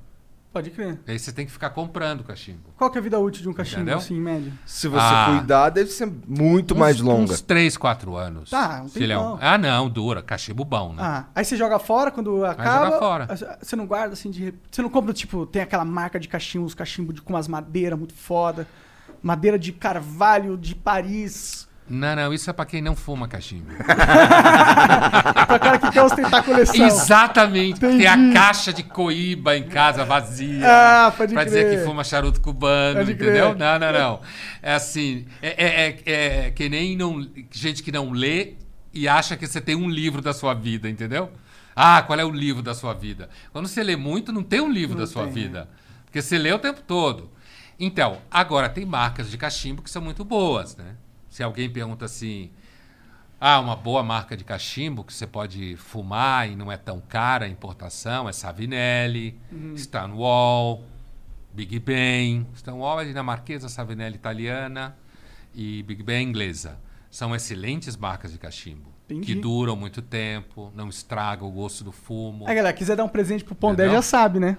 É isso Cara, aí. eu, acho, eu acho muito louco, assim, é, é, essas, essas conversas assim, com os caras que manjam um aspecto da vida que eu não faço ideia, tá ligado? O cara tá falando dos cachimbos. Falando grego, né? Cara, muito Ah, louco. não, não, tá legal. É. Quase grego, né? Pô, mas deixa eu te perguntar uma parada Hum. que eu fiquei, ficou aqui na minha mente. Que, pô, tu falou que a tua esposa curte um candomblé e tal. co- mas você. Eu imagino que você não acredite tão profundamente nessas paradas. Co- co- como é que, como então, é, que é, assim, isso? quando a sua mulher acredita numa coisa, é bom você não pôr em dúvida. Ah, é. Deixa quieto. Sabe Então tá, palavras. eu Deixa quieto. questiono Deus, questiono a porra toda, mas. A Exu mulher tá irmão. É isso aí, Exu tá valendo. Deixa o Exu quieto. A pomba gira sossegada, Ah, entendeu? Me dá esse charuto aqui, vou fumar. É com a isso aí, tá isso tranquilo. aí. É. melhor não mexer, sabe essa coisa? Não creio nas brujas, pero que elas vai, elas vai. É mais fácil acreditar na pomba gira do que em Deus, cara. Por quê? Ah, porque você fala com ela, ela aparece, Entendi. sabe? E Quando sua mulher acredita. É, só, é mais fácil acreditar na pombagira que em Deus, porque a tua mulher acredita na pombagira. Exatamente isso. É mais fácil acreditar no que sua mulher acredita. Entendi. Faz o sentido. Porque aí você não tem problema em casa. Tá. Entendeu? Isso é dica pura aí. filosofia básica Tá. de sobrevivência. Tá. É uma dica. Filosofia de sobrevivência. Adorei essa. Mas, mas puxando um pouco pro papo inicial, o que, que você acha que vai acontecer daqui pra frente? Porque, querendo ou não, tá rolando uma, um questionamento das instituições. Eu acho que a gente tá passando por isso. É, E aí, elas vão convalescer, elas vão deixar de existir, vão novas instituições com, sendo criadas com outras, com outras filosofias, com outros princípios? Não, primeiro, ah, no caso da OMS, por exemplo, que você falou, essas instituições são novas, né? Se a gente pensar em termos de Igreja Católica, tem dois mil Aham. anos. Essa é uma instituição foda, Sim. né? Não a OMS ou a ONU. É. Sim. A Igreja Católica é uma instituição foda. Mas ela mesmo caiu, tá em total descrença um é, pouco. não, mas ainda tem muito católico. Tem, tem, com certeza. Católico pra cacete. Com certeza. Né? E assim, e se você pensar, a- a- hoje ela é mais forte do que era 1800 anos atrás. Certo? Com certeza.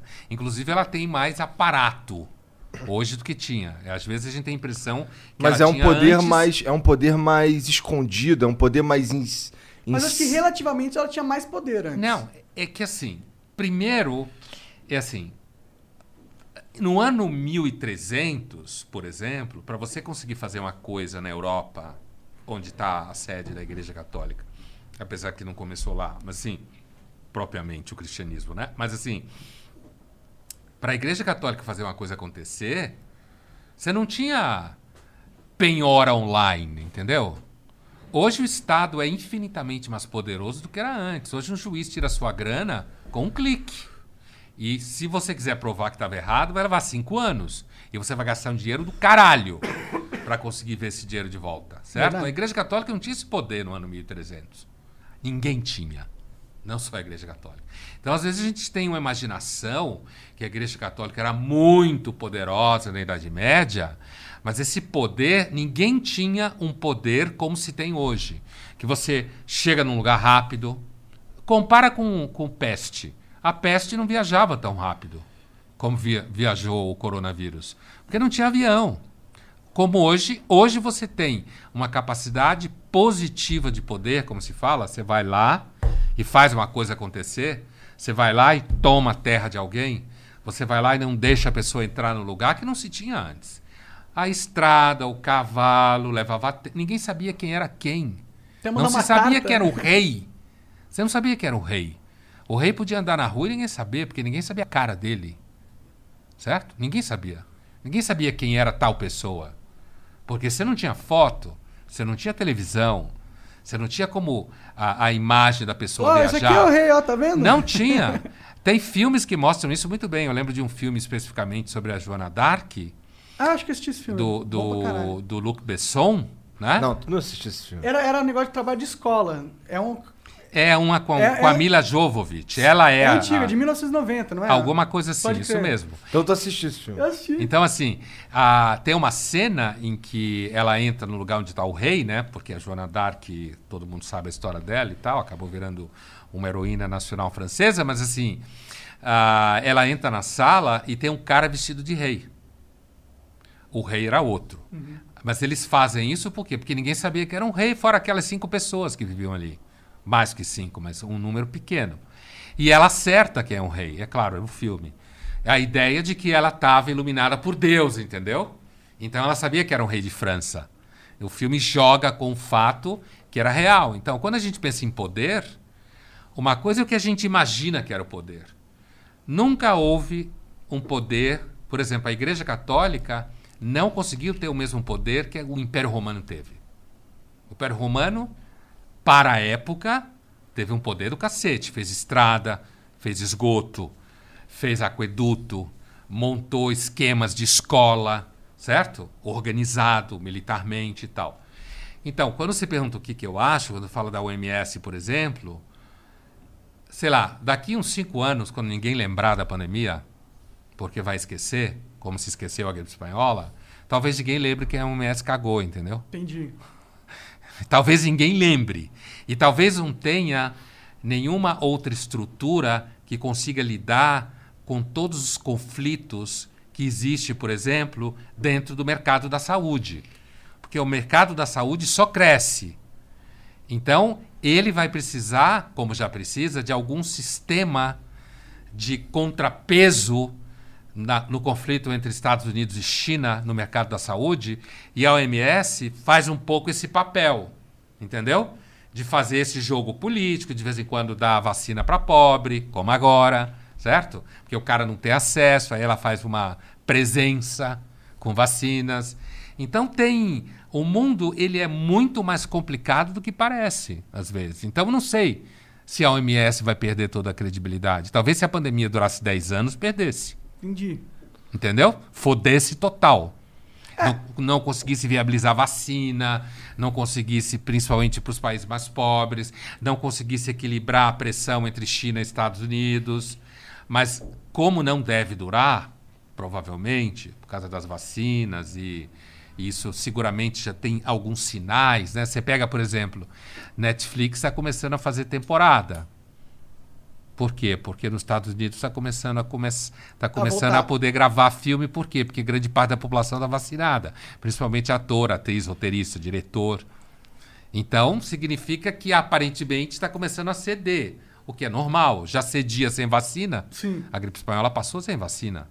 Sim. Né? Pode crer. Então, com vacina, é provável que ela comece a ceder. E aí o mundo começa a entrar Voltar a, a como tava antes, quando ninguém nem mencionava OMS, essas porra. É, eu, eu, eu tendo a ser um pouco. Eu tendo a, a ter outra visão, pra ser sincero. Eu acho que é, a gente começou um, um processo que não vai acabar tão cedo, sinceramente. Qual o processo de questionamento de de, questionamento. instituições? Eu acho que a, a população, antes ela era totalmente coordenada pela mídia e a- a- o acesso à informação era totalmente limitado. E agora não é.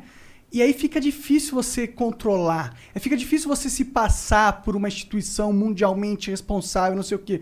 Porque a gente vai saber, o cara que trabalha na OMS, ele vai ter Twitter, ele vai fazer uma cagada, entendeu? E ele vai contar pro não sei o quê, o outro cara também, e aí vai ter um escândalo de não sei o quê, porque foi gravado na- nas câmeras em Xangai, não sei o quê, entendeu? E eu acho que isso vai acabar minando as forças que as instituições tinham de parecer imune ao resto da, da, da humanidade, ser alguma coisa acima, tá ligado? De ser um poder realmente dos, dos sabichões poderosos e... É, eles nunca foram sabichões e poderosos. Mas eles né? passavam como? É, mas você tem que levar em conta que, por exemplo, tem quase a África inteira depende de instituições como o MS para ter médico, hospital. Então, talvez em lugares onde você tem mais acúmulo econômico e é mais organizado, eu pego, por exemplo, nós, nós três aqui, provavelmente até agora, a gente não precisou da OMS. De repente, eu já tomei uma dose da vacina, vocês vão tomar também em algum momento. Quer dizer, a gente não está imediatamente precisando da OMS. Mas quem quiser ir para a Europa vai precisar do OMS para testar a vacina que você tomou, por exemplo. Isso é o poder político. Quem está na África depende de Médicos Sem Fronteira, depende da OMS, depende da ONU. Então, essas instituições, elas têm muito dinheiro, porque, inclusive, isso faz com que a África, a África não exploda mais do que explode, por exemplo. Entendeu? Eu acho, o que você fala, eu acho que é mais visível ah, o que você fala em questões de eleição, por exemplo. O que você está falando. Que você tem uma desarticulação de processos centralizadores por conta da sociedade em rede, que é o que você está falando. Então, ah, nas eleições a gente sente isso já. No Brasil a gente sentiu, Macron foi um, um efeito disso na eleição da França. E tá sentindo agora também. Nos estados, cara. agora, desde o, da questão dos, dos, dos coletes amarelos, certo? Nos Estados Unidos também se sentiu isso, tanto no Trump quanto para derrotar o Trump agora, certo? Então você tem discussões, porque na realidade as redes sociais também elas são business, né? Total. Elas são business. Então, uma coisa é um carinha postar um vídeo que vira um escândalo, mas esse escândalo de hoje pode sumir amanhã, né? Que nem cancelamento. Cancela hoje e descancela amanhã. É. E aquilo que cresce nas redes sociais cresce porque tem capital dentro. E esse capital está preso numa rede de capital. Então, tem aí um processo que assim, as redes sociais não são livres, como um cara ingênuo acha que é quando está com o celular na mão, filmando a si mesmo em casa. Ele é Nem um fudendo tonto que ninguém vai querer saber dele. Quando você cresce, você entra na lógica produtiva do capital. Mesmo. Não é que o cara pediu comida mesmo, cara? Porra, eu vou até passar um álcool na mão. Os charutos estão chegando. Tá. Pediu um charuto também. Vou levar pra casa, porque vocês não fumam essa merda. Eu vou fumar, porra. Porra nenhuma. Eu vou fumar sem saber fumar, mas eu vou fumar. Vai ficar vomitando na cara da mulher fumando charuto, pô. Não, é que eu, assim, eu vi a velocidade que tu fumou esse charuto aí e fiquei um pouco impressionado. Porque quando eu vou fumar o charuto, ele dura muito mais do que, do que durou contigo. É, porque você não é profissional, né? Eu preciso aprender. então eu preciso fumar com você pra poder ter umas aulas aqui, entendeu? E depende também do tamanho do charuto e da bitola, né? Quando você, você fuma um. Quando você pega um Churchill, por exemplo, que é muito mais comprido, tem bitola maior, você vai levar mais tempo, claro. Não, mas eu. Esse é um siglo 2, eu- ele é desse tamanho. Eu nem assim. faço, eu nem sei qual foi o charuto que eu fumei, mas eu acho que era inclusive menor que esse daí que tu fumou. Ó, mas e- voltando a esse lance aí do que o Monark tava falando, que vocês estavam conversando aí, é, eu vi, eu acho que o lance, a internet, ela só, ela simplesmente mudou. Tu não pediu Que comida? o cara pediu comida mesmo. Tu não falou que queria comida mexicana? Peraí. ó. o cara pediu comida mesmo. pediu charuto mesmo? Pediu, pô. Ótimo. Viva o iFood. Isso aqui eu não sei o que, que é, não, mas. Mas parece bom. Mas é coisa Pô, de uma batata frita aí, aí com cheddar, Tem umas coisas aí, ó. Ainda tem aqui uns Nossa, molhos. é Tem um uns... churros, são churros. Não sei. Isso é tacos, Não, isso né? aqui é churros. Aí, ó. Caralho, churros é muito bom, mano. É... Eu não gosto de churros. Tu não gosta de Não. churros, cara? Poxa, Pondé. É igual Mas- o charuto aqui, ó. É parecido. Né? igualzinho. É doce pra caralho. É doce, não, é doce. tu que dieta que tu faz? Tu faz alguma dieta? Dieta do quê? Tipo, qual que é a sua... O que, que você come? Comida. Não tem, você não é dessa, né? Ah, não, de ter um, um tipo de comida É, que come é. e um tipo de comida que não come? É, Não por dieta, por gosto. por gosto. Mas não você gosto de comida japonesa, por exemplo. Não gosto de peixe? Não, você não gosta. Não, eu gosto de peixe. Eu não gosto de peixe, por isso eu não gosto de comida japonesa. Cara, Eu isso não aqui gosto de eu não comida sei- eu- japonesa. Isso é pra passar nos molinhos. Tá, que sal É, isso isso aqui. é. Mas, porra, a gente tava falando aí o lance da... É, mas você falou uma parada que eu Devia concordo. ter pedido filé ao poavre. Cara, você podia ter pedido qualquer, Qualquer coisa. coisa. Qual- ó, o iFood que tá pagando. É, Hum. o, mas uma coisa que você falou, eu concordo, mas eu também discordo. No sentido que você Eu falou. concordo, mas eu discordo. É, Falou é que- tipo Chaves, sabe? Foi sem querer querendo. Eu, eu concordo que são business. ali só rindo, olha lá. Eu concordo que as mídias sociais são business e que elas não são totalmente livres. Mas, Mas- elas mudaram todo o, o, conce- o- Não o conceito, mas assim, o, o paradigma da sociedade, cara. Elas são Sem muito dúvida. Sim, elas são muito mais livres do que eram antes a nossa, o, no- nosso paradigma. Nosso paradigma o que, que eram? Os quatro canais com 24 horas de, de conteúdo é, neles. Então aí você faz uma- um, um cálculo, aí, sei lá, 100 horas de, de, de conteúdo por dia. 24 horas porque tu é jovem. Você tem mais conteúdo agora, né? Cara, o, o Flow, o Flow cria por dia 100 horas de conteúdo. Sim, mas tem mais conteúdo. Eu não tenho tanta certeza que conteúdo de informação implique em tanta liberdade. Se a gente pegar o exemplo, por exemplo, da política nos últimos anos no Brasil, a... Já pensou? Ele fala agora, porra, o cara filha da puta pediu comida mesmo, eu nem gosto de comida mexicana. Eu detesto comida coisa. mexicana, caralho. Não é verdade. Não é verdade. Mas assim, se você pegar, por exemplo, o impacto do aumento da circulação de conteúdo na política, no Brasil especificamente, antes você tinha menos conteúdo, então a propaganda era na televisão. As pessoas, o que eu acho que você chama que é mais liberdade, você tem mais interatividade, você tem mais acesso a conteúdo.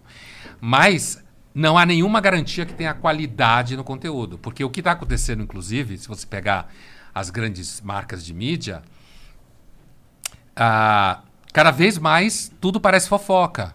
Cada vez mais chamativo. Tem que É, chamar então, atenção você- hoje só se discute o que o presidente da Argentina falou, porra. Entendeu? Foda-se, na verdade, Que né? é, tudo bem, o que ele falou meio absurdo. é meio racista, É. meio ab- mas ao mesmo tempo, de repente você dizer que você é selvagem hoje é do caralho, tipo, você tem energia, tem ancestralidade, a Amazônia é do caralho, eu quero ser selvagem mesmo, a Amazônia é um putativo, certo? Pro país. Mas de repente isso vai parar na capa de jornal, cara. Uma frase idiota de um sujeito. Isso é, isso é etos de redes sociais. É, isso Muita é o, fofoca. o efeito que que é isso? É das- Guaraná? Guaraná. Gelado? Tá bom pra caralho o negócio. Você quer? Você quer? Comer uma porcaria dessa aqui. É, eu, eu acho que... Não podia ser Coca-Cola, Tu porra? tá no flow, porra. Tu não tá no inteligência limitada. É, eu, eu acho que é, isso é o efeito das mídias sociais na mídia mainstream, né? A, a- a mídia mainstream é. tendo que se adaptar a esse, a esse... Agora tá, tem tanta gente buscando a atenção dos olhos que o tipo de atenção que eles...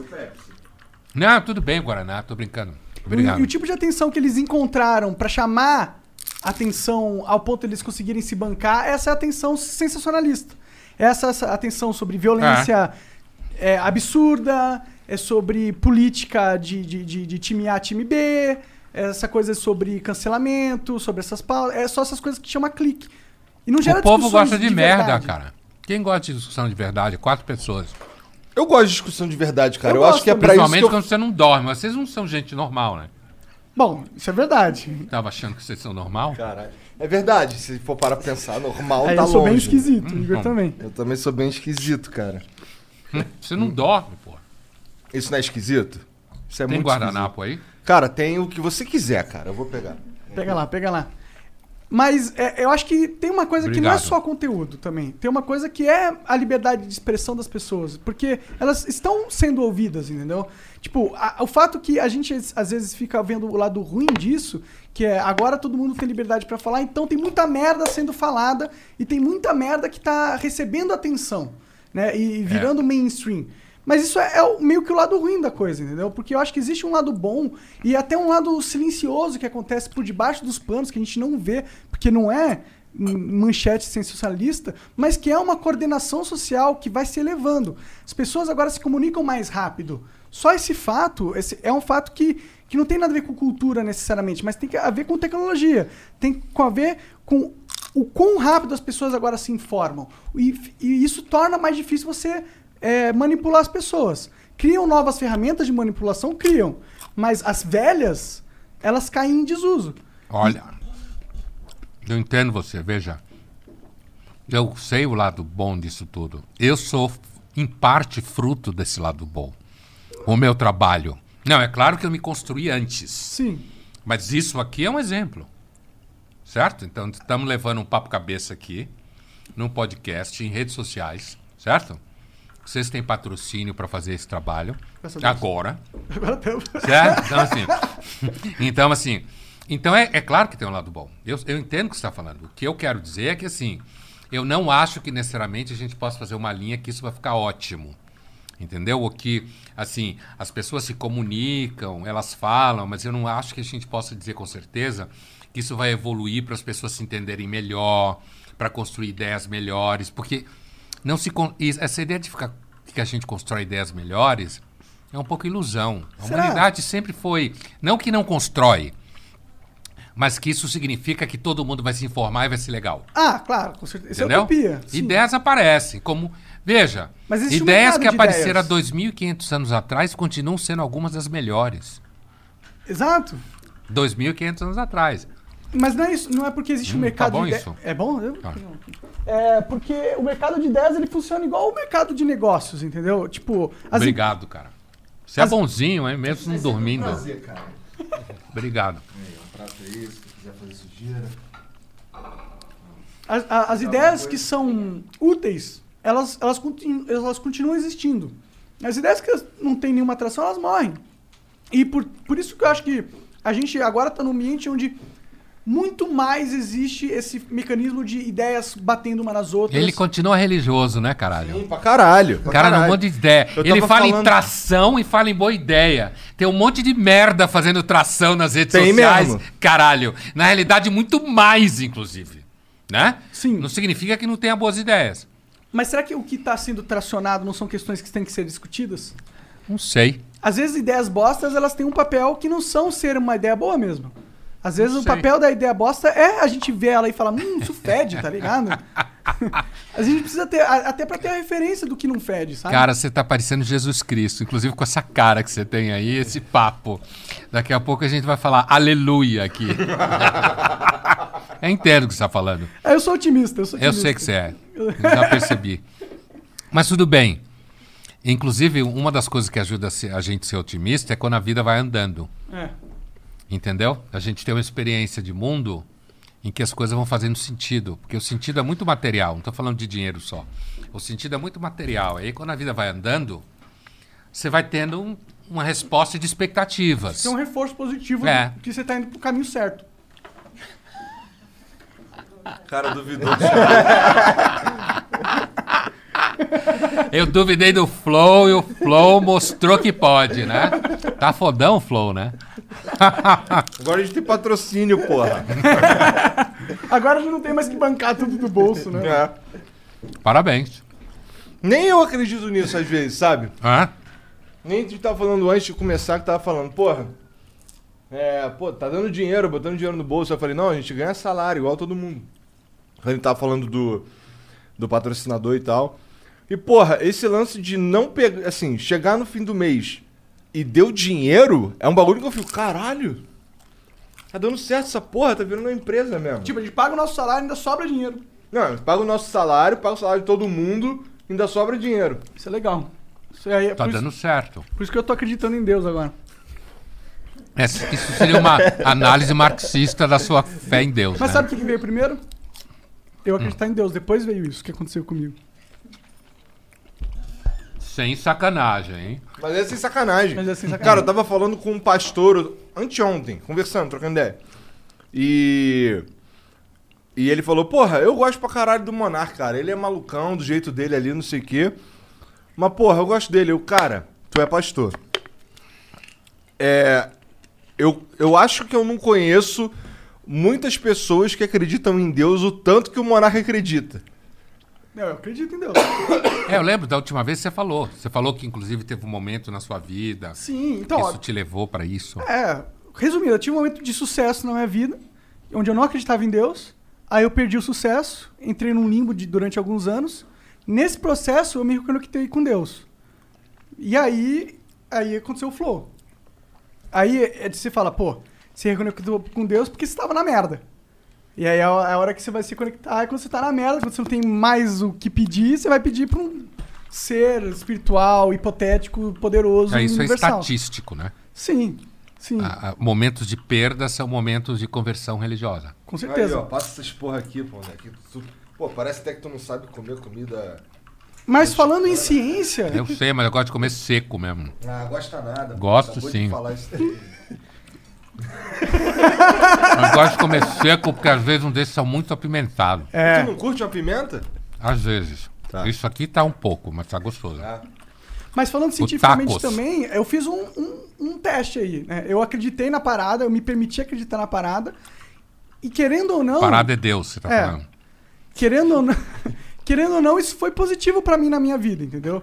Agora, eu sei que é um caso, né? É um, é um ponto estatístico, não dá pra você traçar. Não é um caso. Muita gente já passou por coisas que você passou e acreditou em Deus Sim. e a vida mudou. E, e- e eu cheguei numa conclusão que, pra mim, não acreditar em Deus, eu, eu fico totalmente perdido.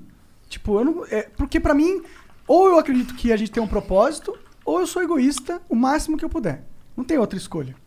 Porque não tem outra escolha. Porque se a gente tá num planeta onde é aleatório e foda-se, todas as decisões que eu tenho que tomar aqui são decisões que vão me, me ajudar e foda-se o resto. Foda-se ética, foda-se moral, foda-se o que é certo ou errado. O que importa é eu me dar bem dado o jogo, que é a vida. É, Se- você tá falando que nem Dostoiévski. Se Deus Dostoiévski. É. Escritor russo. É o do Dostoiévski século XIX. moderno, rapaz. É. Uma- um personagem dele fala no Irmãos Karamazov, um livro dele. Se Deus não existe, tudo é permitido. É o que você está falando. Eu vejo a vida assim. É um dos debates mais antigos e mais difíceis de responder. Quer dizer, se as pessoas. Porque assim, Pô, me dá um charuto desse aí, né? Quer. isso aqui é. Deixa eu ver. Isso deve ser o cortador, né? É. Ó, é um cortador, ó. Tá, pera aí, eu vou pegar um. Eu vou pegar um, daí tu vai pegar um. Daí tu vai fazendo o teu, daí eu vou fazendo o meu. Claro, se você quiser fumar, né? Deixa eu abrir aqui, peraí. Tem que cortar o charuto, né? Ou, ou você corta. Pode cortar assim, mas não é bom. É bom porque fica parecendo, sei lá, Clint Eastwood. Tá. entendeu? Mas o melhor é cortar assim, ó.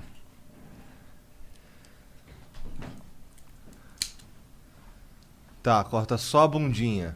É, senão, senão não dá pra fumar. Tem gente que fura. Fura, faz uns É. furinhos aqui assim.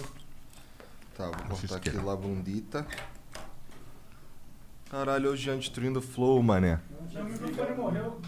O falar mesmo. É. Deus, hein? Para de falar meu nome, caralho. ah, fica falando meu nome em vão. Tá. Daí, agora eu preciso de um isqueiro. Aí acende o isqueiro.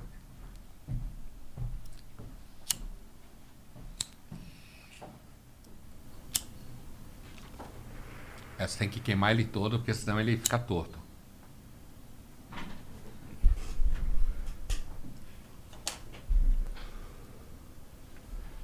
E às vezes você passa a língua aqui, ó, para sentir o gosto do tabaco puro.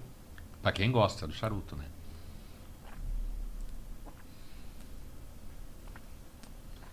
Caralho, não é que esse aqui é o Monte Cristo mesmo? É, Monte 4. Caralho, compraram o charuto que tu pediu, olha aí. Você vê? Hoje é foda, né? Tem tudo lá. Até uma seda, umas paradas assim. Opa, desculpa, Food, não tem não, tem não. É, mas você tava falando da, que essa era uma questão antiga Isso e... é uma questão antiga pelo seguinte, porque assim, uma coisa é o monarca dizer que pra ele, ah, se Deus não existir, fudeu, eu vou virar egoísta, certo? Outra coisa é eu pensar que as pessoas em geral, se não acreditarem em Deus, vão ficar filha da puta. Por que, que é outra coisa? Porque tem muita gente que acredita em Deus e é filha da puta. Sim, sim. Entendeu?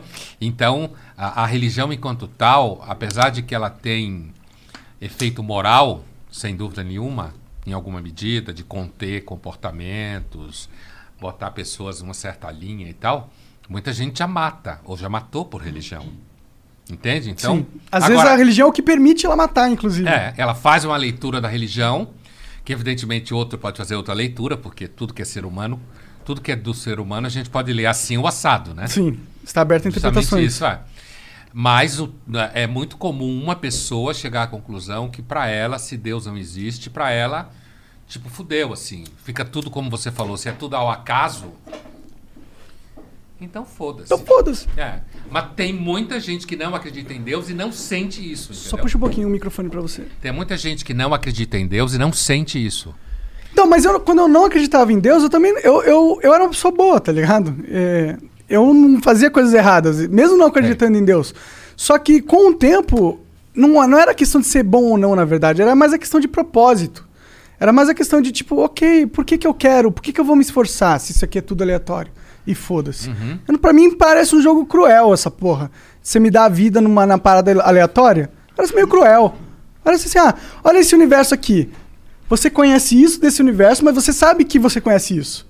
Tipo, ele, ele, eu ainda sei o quanto eu tô perdendo. Eu sei o quão limitado é a minha vida. É cruel essa porra. Não? E aí você põe numa vida. E não é uma vida perfeita, no sentido que você vai poder ter as experiências que você quer. É uma vida cruel também, é uma vida de merda. É uma vida onde a maioria das pessoas nem chega a- aos. A, a- a- sei lá, a fazer o que quer. Quem é o pessimista aqui? Mas é. Continue. Mas é, mas é, é como eu vejo a vida, entendeu? Se ela não tem um propósito, se a gente não tá aqui por algo maior, é só uma brincadeira muito sem graça, muito cruel e que eu não, não faço tanta questão de participar, tá Mas tu sabe que a vasta maioria das pessoas nem presta Entendo. atenção nesse, nessa porra. Ah, com certeza. Nem Chegar tá- a formular esse raciocínio. Mas é tá porque eu tive a- o privilégio de, de ter tempo pra caralho e de não ter que me preocupar com a minha subsistência. Aí a gente tem o que pensar. Aí você É, começa mas a tem gente que tem tempo pra caralho, não se preocupa com a sobrevivência e não formula esse raciocínio. Com certeza. Talvez seja melhor Tem uma assim, história porra. pessoal aí em jogo. Uma questão tua pessoal, entendeu? Entendi. Como todo mundo tem questão pessoal. Tem a tua história, sei lá, por que razões forem, que levou você, a, no seu tempo livre, na sua condição material, você ser capaz de organizar Refletir, esse me raciocínio. interessar sobre E isso. pensar, porque isso é um raciocínio filosófico, né? É, eu sempre gostei. Eu tive um professor de filosofia na, na quarta série que, pra mim, foi o professor que mudou minha vida, assim, tá ligado? Olha aí. Ele começou a. a- é, foi a primeira aula que eu falei, caralho, isso é legal. Eu tô, achei legal pensar sobre isso, tá ligado? Não é números e mais e menos, isso aí, sei lá. Então, aí isso é uma das razões de você ter acabado formular, formulando esse pensamento no tempo livre, né? Pode crer, pode ser, pode ter nascido ali. Mas o que, que você acha sobre isso? Você, Pondé, você vê a vida sem Deus uma vida sem regras ou sem propósito? E uma vida com Exu é diferente? tá fudido agora, hein? Mas isso é Deus também, tá ligado? Nesse, nesse É, caso. é. Tá querendo complicar minha vida? Não, não, não. Você me chama aqui, me dá comida mexicana, charuto, caralho. Só pra te E fica me fazendo pergunta merda. então, Não, a verdade é que isso que você falou é real. Tipo, eu chego lá no Exu. Vá, fale. é que Deus, é, Exu, Pombagira, ou Oxalá, ou Ogum, todos esses aí estão ocupando ali o espaço de Deus. É, Não estão? É, eles são, eles são sistemas religiosos, né? Sim. E como são sistemas religiosos, cumprem a função religiosa. Mas vamos voltar à primeira pergunta dele, depois a gente chega no Exu. Assim, Então, ah, assim como muitas pessoas, eu não sendo religioso, não acreditando em Deus, é, eu nunca senti que por isso a vida não tinha sentido e que não tinha propósito. Apesar de que o propósito para mim nunca foi uma coisa abstrata. O meu propósito foi eu quero que ao longo da vida, já que a gente passa a maior parte do tempo trabalhando, que aquilo que eu trabalhe eu goste. Esse foi o propósito. Por isso eu desisti da medicina, fui para filosofia, entendeu? Eu queria O gostar. teu propósito era algo que tu definiu pra você mesmo. Foi. Não foi algo divinamente Não, não, não, você. não. E eu sentia que Mas eu discordo disso que você falou. trabalhar no que eu não gosto, eu estava vendo já na faculdade, cinco anos, hospital, plantão, toda o jogo da medicina, que hoje é pior ainda em termos comerciais e tal do que já era sei lá, 30 anos atrás. Ah, mas assim, ah, então eu construí na minha cabeça uma hipótese que é o seguinte: eu quero trabalhar numa coisa que eu goste. E aí eu fui ao longo de anos, inclusive durante a faculdade de medicina, estudando psicanálise, percebendo o que, que eu gostaria. Podia ter me fudido, deu certo, mas assim. Então eu nunca senti que a, a crença em Deus ou não determinaria, por exemplo, uma condição melancólica. O Woody Allen acha que sim. Ele deu uma famosa entrevista alguns anos atrás na Ilustrada da Folha, sei lá, uns cinco anos atrás talvez, ou um pouco menos, em que ele falava que ele achava que ele foi a vida inteira melancólico e um tanto depressivo, porque ele era ateu. Porque ele achava que a vida não tinha sentido. Mas essa é uma experiência pessoal. É, eu e muitas outras pessoas não têm essa experiência. Né? Mas eu acredito que muitas pessoas podem ter essa sensação. Assim como outras acreditam muito em Deus e viram uns escrotos. Ou em qualquer outra coisa, não só Deus. Entendeu? então eu não certeza. tenho essa experiência. Agora, com relação a Exu, o que eu acho que o candomblé, ele é uma religião muito concreta, né? Toda religião tem sociabilidade. Você encontra pessoas que acreditam na mesma coisa que você, justifica para você coisas. E no candomblé, você fala. O candomblé já misturado, que os orixás falam, no caso do Exu, por exemplo, que tem pessoas e tal. Essas pessoas falam com você diretamente, te orientam. Você começa a interpretar sonhos, achando que esses seres estão falando com você. E, de novo, entra no sistema religioso como um todo. O que, que é? A religião é um sistema de sentido. Prático e teórico. Funciona melhor quando é prático.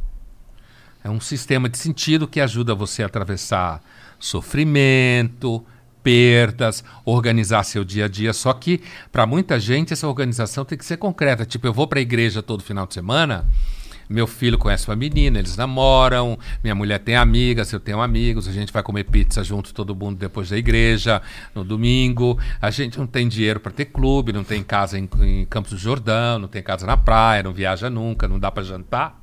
Mas tem a igreja, a igreja constrói e, no final das contas, foi porque eu aceitei Jesus no coração. Que significou que eu comecei a frequentar a igreja. Fazendo análise sociológica, né? Só, claro, não estou fazendo análise de fé. Sim, você está dizendo que existe uma questão de rotina que traz para as pessoas uma rotina positiva, um senso de comunidade, combando com um senso de propósito e você está no caminho certo e você está do aí. lado certo do, do time do bem. Isso aí. E aí, isso faz com que você conheça pessoas e você até constrói uma certa. Tá gostando do charuto? Não enrola, hein? Enrolar charuto é sacanagem. E outra coisa. Charuto, quando acaba, você não esmaga ele, tá? Você deixa ele morrer dignamente. Tá bom. Você Opa! encosta ele assim, ó, e deixa ele apagar. Tá. Eu tô. Eu, é assim, eu- é que eu não sei se eu, se eu tô fumando certo, mas eu Não tô tem que fumando. tragar, hein, meu? Por quê? Tragar charuto acaba contigo, hein? Charuto não é pra tragar. Tá. É pra sentir o gosto na boca, como cachimbo. Muito forte. E, o taba- e a nicotina entra pela, pela boca, né? Pela língua, né? Você sente o gosto, é. Aí ela dentro, é. Não traga não, que fode você muito feio. Fudeu, porque eu sei fumar Tava tragando. tragando até tragando? agora. Você tava, tragando? Puta, cara, é por isso que o cara não dorme, velho. Depois ele quer dormir. Eu sou esquisito, cara. Você implanta cabelo, Eu cara. implanto cabelo, É. cara. Mas pior deixa- do que tava quando eu te vi ano passado. Ah, para de caô, cara. Agora eu tô bonitão aqui. Vai ter que fazer uma segunda mão aí. Uma segunda mãozinha. É uma segunda demão. uma segunda demão de tinta. Pode fazer também uma tatuagem de cabelo, né? Se falhar tudo mais. Mas tem uma parada que você falou aí sobre sua hipótese, sobre propósito aí, que eu queria entender como funciona na sua mente. Você falou que queria fazer algo que você gosta. Uhum. Mas é, isso não é uma questão difícil? Tipo, gostar. O que, que você gosta? O porquê que você gosta de algo? Você teria milhões de coisas que você poderia gostar dentro dos- da- das suas aptidões. Entendeu?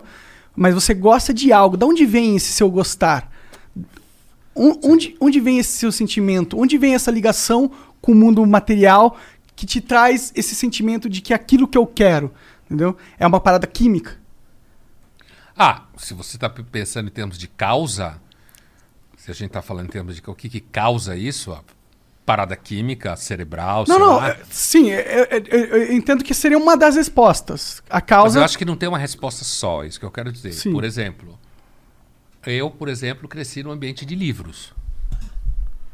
Meu pai era médico também, mas adorava livros.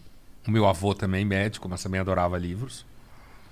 E meu pai falava coisas do tipo: quando duas pessoas civilizadas se encontram, elas perguntam uma para outra: que livro você está lendo?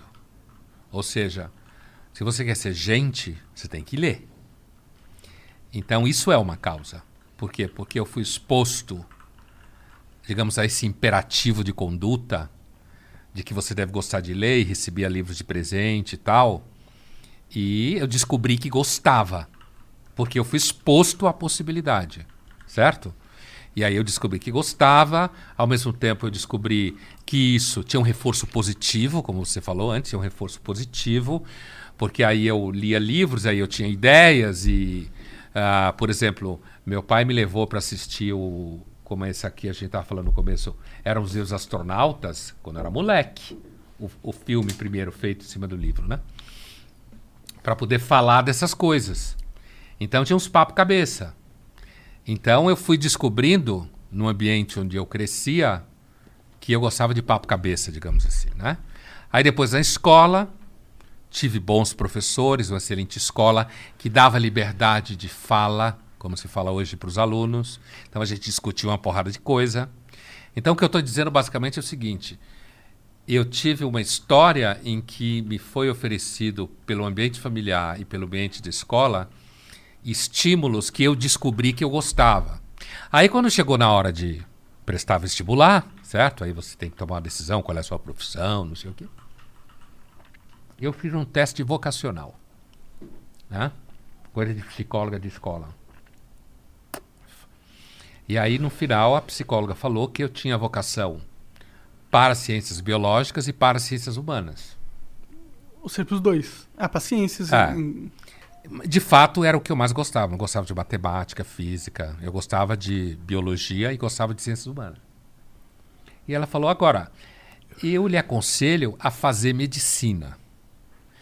Porque, como você vai se dar bem, e depois de medicina você faz o que quer na vida. E sua família é de médicos. Então você já está. É uma coisa que está acostumada na família. E se você entrar na faculdade de medicina, você entra em qualquer coisa, você consegue fazer qualquer coisa. E eu segui o que a psicóloga falou. Entendeu?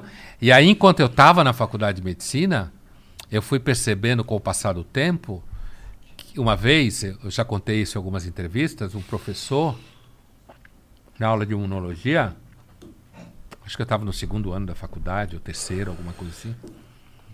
Ele. Eu fiz uma pergunta e o, a pergunta era a seguinte: a gente estava estudando um caso hipotético de pacientes com doença autoimune, ação dos linfócitos T, não sei o quê. Porra, bem simples o negócio. A imunologia é sempre complicada e meio meteorologia, assim, não sabe Ah, direito é? como funciona. Até hoje. Caralho. Tem anticorpo, Medo. não tem anticorpo, uma toma ideia, vacina, não sei então. o quê. É muito difícil. É, e aí, eu fiz a, a seguinte pergunta: Como um paciente terminal se sente, do fa se sente diante do fato que está indo em direção ao nada? Caralho, isso é uma pergunta de filosofia, Então, porra. o professor olhou para mim como quem olha para um moleque bobo e falou assim: Isso é uma pergunta. Ele falou assim: Isso, o senhor está na aula errada. O senhor devia estar na aula de filosofia. Hoje, a psicóloga teria ido falar, minha psicóloga, minha mãe teria ido brigar com o professor, falar que ele não respeitou minha autoestima, teria dado essa palhaçada que tem hoje nas escolas, né? Mas assim, mesmo em universidade. Ele tinha razão. Só que o que aconteceu, eu comecei a estudar psicanálise, porque eu fui percebendo que eu de fato fazia pergunta no lugar errado. E esse professor foi fundamental. Ele deu uma patada assim, eu recebi algumas patadas de professor na, na formação que foram impo- muito importantes. Patadas no sentido de resposta direta. Sim. O que hoje você não pode fazer. Porque se você O que é uma fizer, merda, você ofende. Você está ofendendo e não pode, não sei o que. Você podia estar salvando aquele moleque com a resposta seca. Ele, ele, na verdade, me salvou É. alguns anos depois. Mas ele me jogou num processo. Eu escutei a resposta dele. Achei que ele tinha razão de alguma forma. Né? E aí eu fui, aí fui para psicanálise e a psicanálise me levou para Que filosofia. foda, isso é muito Foi foda. assim que aconteceu. Tu Sim, falou que, mas- que faz análise ainda? Ainda. É? Essa eu não tirei férias. Da yoga eu tirei.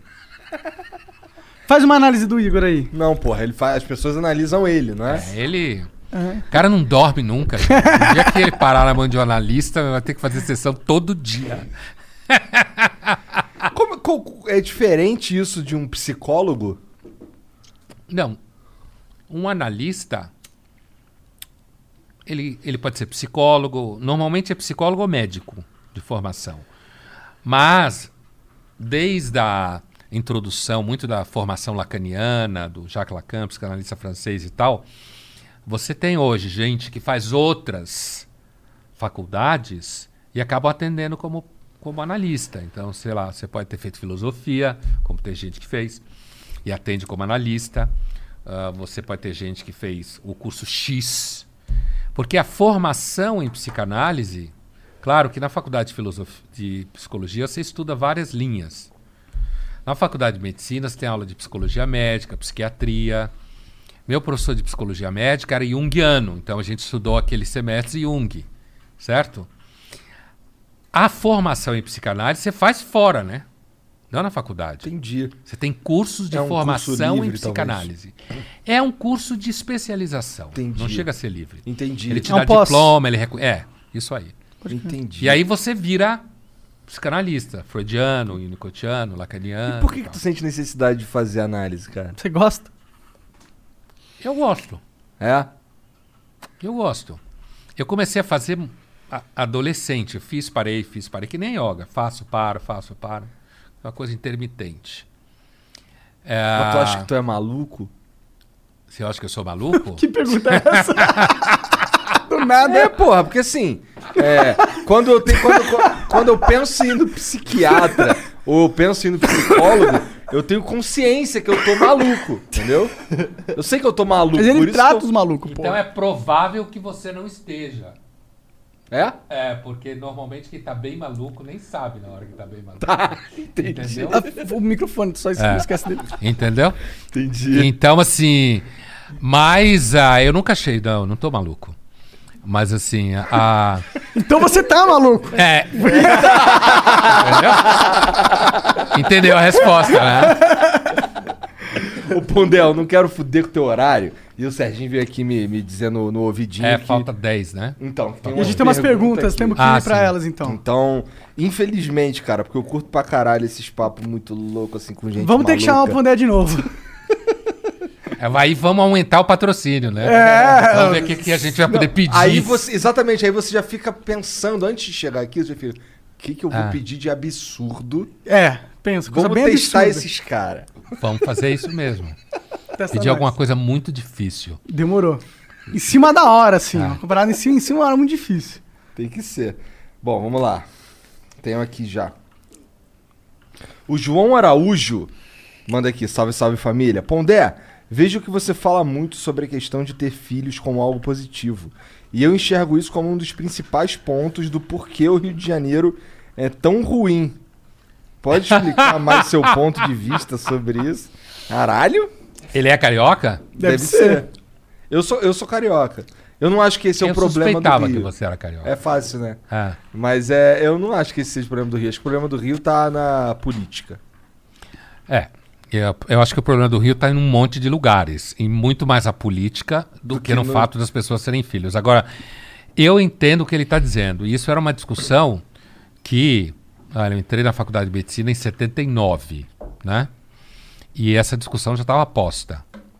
Que era o seguinte: ah, muitas pessoas têm muitos filhos e não têm condição material para bancar esses filhos. E então deveria haver o que então, nos anos 80, se chamava de planejamento familiar. Que era você ajudar que as pessoas mais pobres, que acabam tendo mais filhos, tivessem menos filhos. Então, então tinha discussões na faculdade que assim. É ético você, por exemplo, fazer uma ligação de trompas de uma mulher que já teve quatro filhos e ela nem vai ficar sabendo? Ético não é. Então, mas essa era a discussão. Diante da necessidade do planejamento familiar, você, enquanto médico, poderia fazer isso? É claro que não é ético e não é legal. Mas ali na frente de batalha, ela não ia nem saber o que você estava fazendo, porque, porque era uma cesárea, por exemplo, certo? Por conta de- disso, eu acho que é isso que está atrás do que ele está falando. A ideia de que pessoas que muitas vezes não têm condição de criar filhos, acaba tendo um monte de filhos. O que, que acontece? A pirâmide é engraçada. Quanto melhor condição de vida você tem, menos filho você tem. Porque, inclusive, para as mulheres, se tiver mais filho, tem menos trabalho. Então, eu acho que o que ele está dizendo, e ele está perguntando porque eu digo que é positivo, não é simples assim, eu não estou dizendo que é positivo. Eu acho que a experiência de ter filhos é uma experiência bastante rica. Inclusive porque é problemática. Com certeza. Inclusive, Concordo você tem, você sabe como é que é. Aham. É uma experiência muito rica. Muda sua vida profundamente. Exatamente. Para mim também foi assim. Então, agora, o que eu critico é porque muita gente hoje opta por não ter filhos e inventa desculpa legal para isso. Ah, porque o mundo está muito cheio. Ah, porque a humanidade é ruim. Não tem nem a honestidade de ser Brás Cubas o Machado e dizer: cometi muitos pecados na vida, pelo menos um eu não cometi. Não tive filhos. Não leguei a miséria humana para ninguém. Certo? Não, é assim não, porque sou uma pessoa preocupada, porque sou vegano, porque eu acho que vai botar mais gente comendo carne. Entendeu? É isso que eu critico. Eu acho que quem te- quer ter filho tem, quem não quer não tem. Eu acho que se perde uma experiência.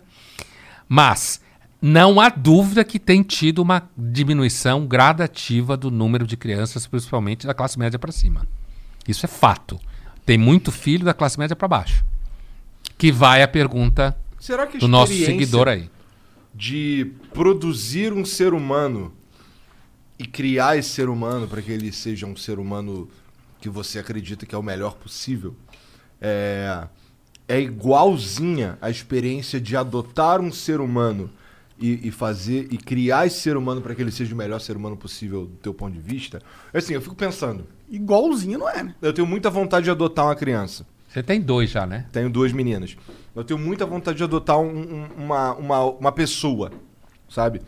Então, ah, eu fico pensando se eu. Uma das minhas principais dúvidas nesse ponto é se eu vou conseguir amar essa pessoa pra caralho que nem eu amo minhas filhas, sabe? E eu não acharia justo adotar uma pessoa se fosse pra não amá-la como eu amo as minhas filhas. Olha, eu acho que tem gente que tem adota filhos e ama como se fossem filhos biológicos, como Aham. se diz. Acho que sim. Ao mesmo tempo, pode ter gente que adota uma criança porque tem um barato social na cabeça, e aí quando a criança está lá crescendo, descobre que não gosta tanto. Ou não podia ter filho, adotou, né? Agora, quando você adota uma criança, você traz junto com essa criança uma história inicial de vida que ela tem, que muitas vezes é complicada. Justamente por isso ela foi parar na adoção, né? Porque é complicada. Mas eu acho que é possível pessoas, principalmente que não tiveram filhos e adota filhos, e ter um vínculo afetivo com essa criança tão poderoso quanto quem tem um filho biológico. Eu nunca tive vontade de adotar filhos, eu sempre quis ter filhos meus. Agora, eu nunca tive essa ideia de criar filhos para que eles fossem a melhor pessoa possível. Não? Não, nunca tive essa ideia. Essa é uma, é uma ideia um pouco recente. Você cria seus filhos pra quê? Qual que é o seu objetivo? O que, você gostaria que seus filhos se Eu não tornassem? tive objetivo quando eu tive filhos. Eu simplesmente tive eles. Eu não tinha um objetivo. Mas você tem Né? direcionamentos que você dá como pai, ah, né? sim, mas isso sim. Isso sim, assim, estudar em escola tal, Assim, é. gostar de ler livro. As minhas filhas, eu quero que elas gostem de jogar videogame, cara, que é um novo livro. pra caralho. É. Digo pra caralho. É. Ah,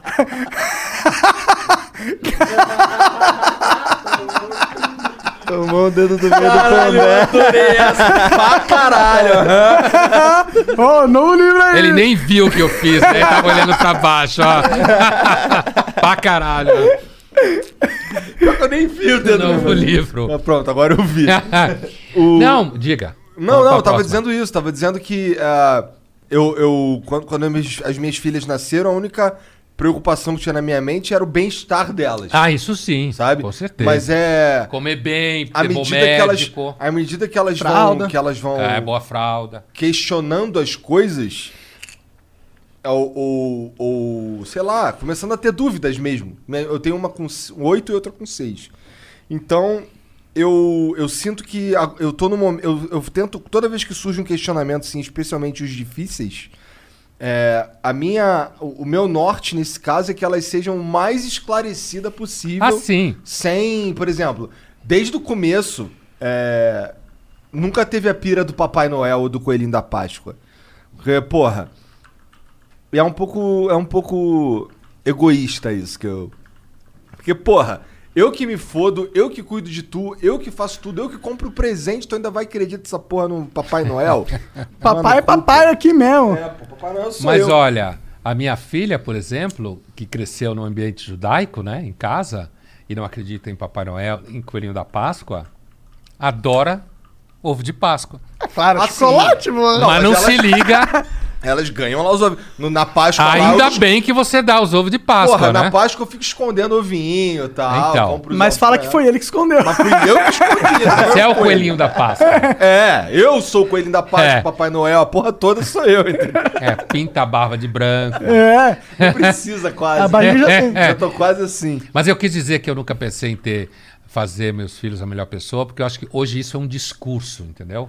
Tem muitos pais que querem que os filhos salvem as baleias, querem que os filhos ah, não comam carne, querem um que os filhos não comam açúcar, virem um super-herói. É isso que eu quis dizer. Produz o filho na intenção... um projeto. É. É isso que eu quis dizer. Mas eu, eu acho que se eu fosse criar. Eu não tenho filhos, né? Mas se eu, se eu for Dá ter. tempo ainda. Dá tempo, 30. É, mas se eu tivesse, eu, eu não queria, tipo, direcionar ele pra ser um super-herói, mas eu gostaria que eu desse toda a base que ele precisa pra viver nesse mundo, tá ligado? Porque eu, eu faria questão de, de, tipo, de dar um direcionamento, de, de ajudar, porque é difícil viver nessa porra, tá ligado? E eu não quero só largar ele, É. Tem e que tem um- uma coisa, hein? Eles nunca são o que você esperava que fossem Imagina. quando crescem. Eu tô falando nem de bem nem de mal, tô falando de, de que não é aquilo que você Imaginar. necessariamente pensa que é. O mundo nunca é o que a gente acha que é. Ah, é bem mais legal assim, eu acho. Bem mais legal. Senão O- não teria graça. O Davi Daço, ou David Davidaço. Aço, sei lá, mandou aqui, salve, salve família. Professor, gosto muito do senhor, me considero um de seus alunos que a internet formou. Qual a sua opinião sobre destino? Estamos com o futuro escrito ou é algo para diminuir nossa angústia? PS, faz a ponte do Flow com o professor Clóvis de Barros, por favor. Ele nunca veio aqui? Nenhum deles. Só você é o único filósofo foda que vem aqui dar graça. Dá graça, bonito. pra quem acredita em Deus é papo sério. É, dá graça é papo sério. Olha, eu não acho que tem um destino. Eu não acho. Agora, é, Tu não eu acho que tem um destino, tu não acha que tem um propósito, tu não acha que tem Deus, tu não acha que tem nada. Agora, eu acho que existem certas coisas na vida que funcionam um pouco como limites e parâmetros. Então, você tem um destino biológico, por exemplo, genético, você tem um destino que é um pouco pautado pelo lugar onde você nasce, Então, pela língua que você fala, pela época que você nasceu. Você não nasceu em 1500. Você nasceu no, no, no século XX, certo? Então, e vive no 21. Isso não é um destino, no sentido forte da palavra, mas isso dá certos limites e contextos que você não é completamente livre e dono de todo o destino. Mas eu não acho que existe um destino metafísico. Setado nas estrelas. É, acho isso que, não. será. É. Dia 27 de 2028, você andará na Ponte Escura. É isso aí. Até porque o mundo já acabou um monte de vezes, né? Segundo. Segundo os caras que acreditam Os caras que acreditam em destino. né? Ô, Jean, tem um vídeo aí do Chaves. É porque eu falei do Chaves. Sei lá. Acho que não, acho que é só Ah, um não é o deles Chaves. É um Chaves. Ih, caralho, a gente Ah, tá de tá, headset, tem né? que- Ah, é verdade. Foi, foi. Tá, Foi tem que pôr isso não, aqui não, pra não, ouvir. não, eu ponho, eu faço sair Faz. TV. Aí sim, Janzão, que isso. Eu pensei que Olha o era estilo El do Chavo. cara. É o Chavo. Aí já morreu, porra. Não dava pra Já, ser não, ele, mas é. não ele. Eu pensei que ia passar um trecho do programa do Chaves. Ah, entendi. Tu gosta do programa do Chavo? Meu filho gostava Uma muito. pergunta bem simples. Em uma sociedade totalmente utilitária, onde uma instituição de ensino como a Corleone se posiciona em relação às leis monetárias em vigor referentes à opinião nacional a respeito do preço do ouro? Que que Caralho, eu ele não entendi nada. Não, ele na to- moral, irmão, Eu você fez eu ter mó trabalhão de fazer o, o áudio sair lá pra falar essa merda. Peraí, pa- tá peraí, passa de novo que eu não entendi Não, porra. ele, ele total fa- falou um monte de coisa. Falou só. aleatória. Ah! utilitária. É. Ah, tá.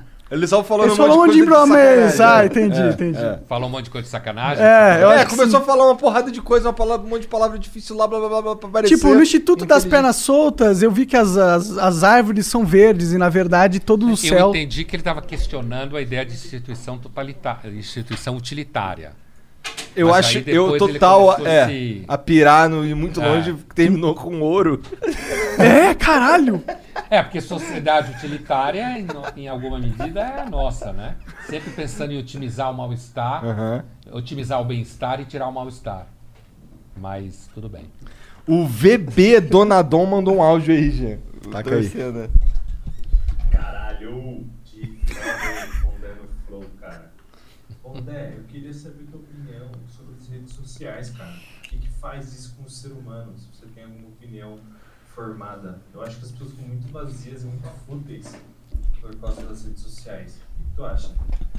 É, a gente falou um pouco sobre É, isso. eu acho que as pessoas muito- muitas vezes são meio fúteis e meio vazias. Eu penso das redes sociais que elas são uma técnica. Ela cria, elas criam problemas e elas criam soluções. Só traz o microfone pra você aqui, por favor. Elas criam problemas e elas criam soluções, entendeu? Então, não acho que as redes sociais fazem as pessoas necessariamente ficarem fúteis e vazias. Eu acho que a gente fica sabendo que elas são fúteis e vazias por causa das redes sociais. É, total. A gente percebeu, nossa, é, É. só isso que eu quero, a galera quer saber: bunda, peito, É. morte, sangue, É isso aí. tragédia. Isso aí. Isso aí. O Ig Fonse mandou aqui, ó. Salve, salve família. Primeiramente, quero agradecer ao Pondé por toda a sabedoria passada. Qual seria a sua opinião sobre o enorme momento de casos como depressão, ansiedade e suicídio estão sendo causados por essa autocobrança excessiva de dar certo na vida, de ser alguém? Então, a gente não tem noção como, por exemplo, eram os números de suicídios e depressão há mil anos atrás. Porque a gente não tem dados para comparar. Então, acho que a gente sempre tem que tomar um pouco de cuidado quando a gente quer dizer que agora é assim, antes não era.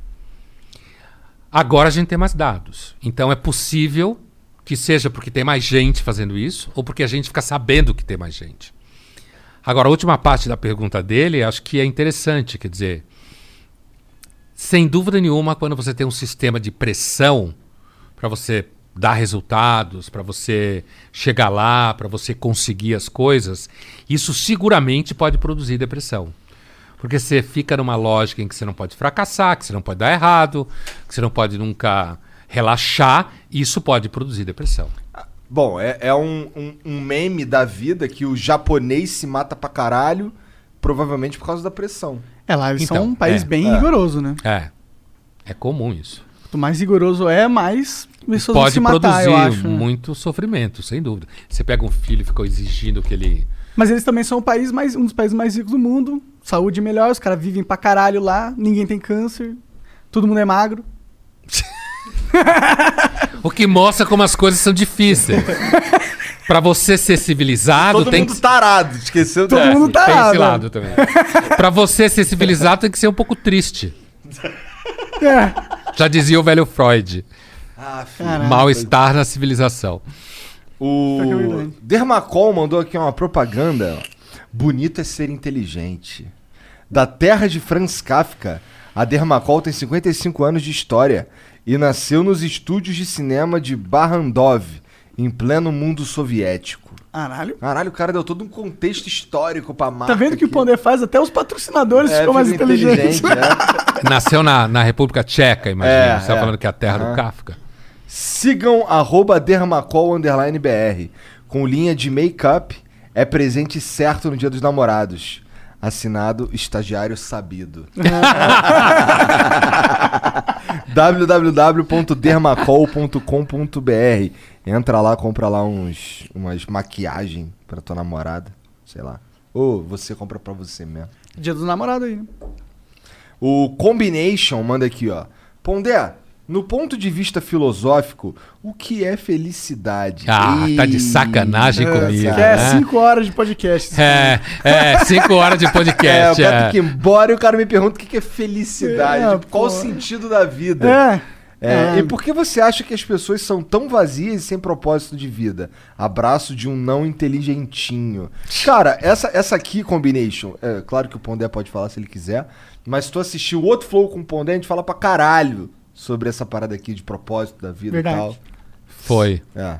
É verdade. Se você quiser, com todo respeito. E se você quiser falar também. Não, eu, eu, eu, eu só diria o seguinte, assim, por que, que ele falou, por que, que as pessoas são tão vazias, não sei o É. quê. Porque às vezes a vida não tem muito propósito. Às vezes você se preocupa só em conseguir comer, né? Sim, sim, sim. É, que quem nasceu primeiro, né? Ele não fica pensando, ah, meu Deus, qual que é o propósito da vida? Não, É. um tigre, meu Deus, qual? É, isso aí. Inclusive, na- antes era assim mesmo, né? Então o propósito da vida é não virar comida do tigre. Entendeu? Às Tava vezes claro é, o propósito. Ah, entendi porque eu tô vivo, é pra não morrer. É, o propósito é fazer um curso para conseguir trabalhar como telemarketing, daí você conseguir melhorar, fazer faculdade. Então, E aí chegar no fim da tua vida fudidão, mas a tua, a tua próxima geração vai estar bem pra poder gastar tudo e a terceira geração ficar fudida. vai ser pobre de novo. É. É. pai rico, filho nobre, neto pobre. É, é isso, é isso. o Marcos M. Moraes diz aqui. Monark, a pessoa que lhe enviou de presente o livro da Ayn Rand foi a Daniele Rosane de Joinville, Santa Catarina. Salve, Daniela, obrigado pelo presente. Fui eu que enviei o Sedex, esqueci de pôr a carta dela na caixa. Pô, que vacilão! Caralho! Pô, mas ele confessou, pelo menos. Aí ele ainda manda um hahaha, cara. Ah, se fudeu! Caralho! Ela se fudeu, É, eu se vou fudeu. dizer. É, e daí, pior ainda, qual que é o nome da mina aí? É.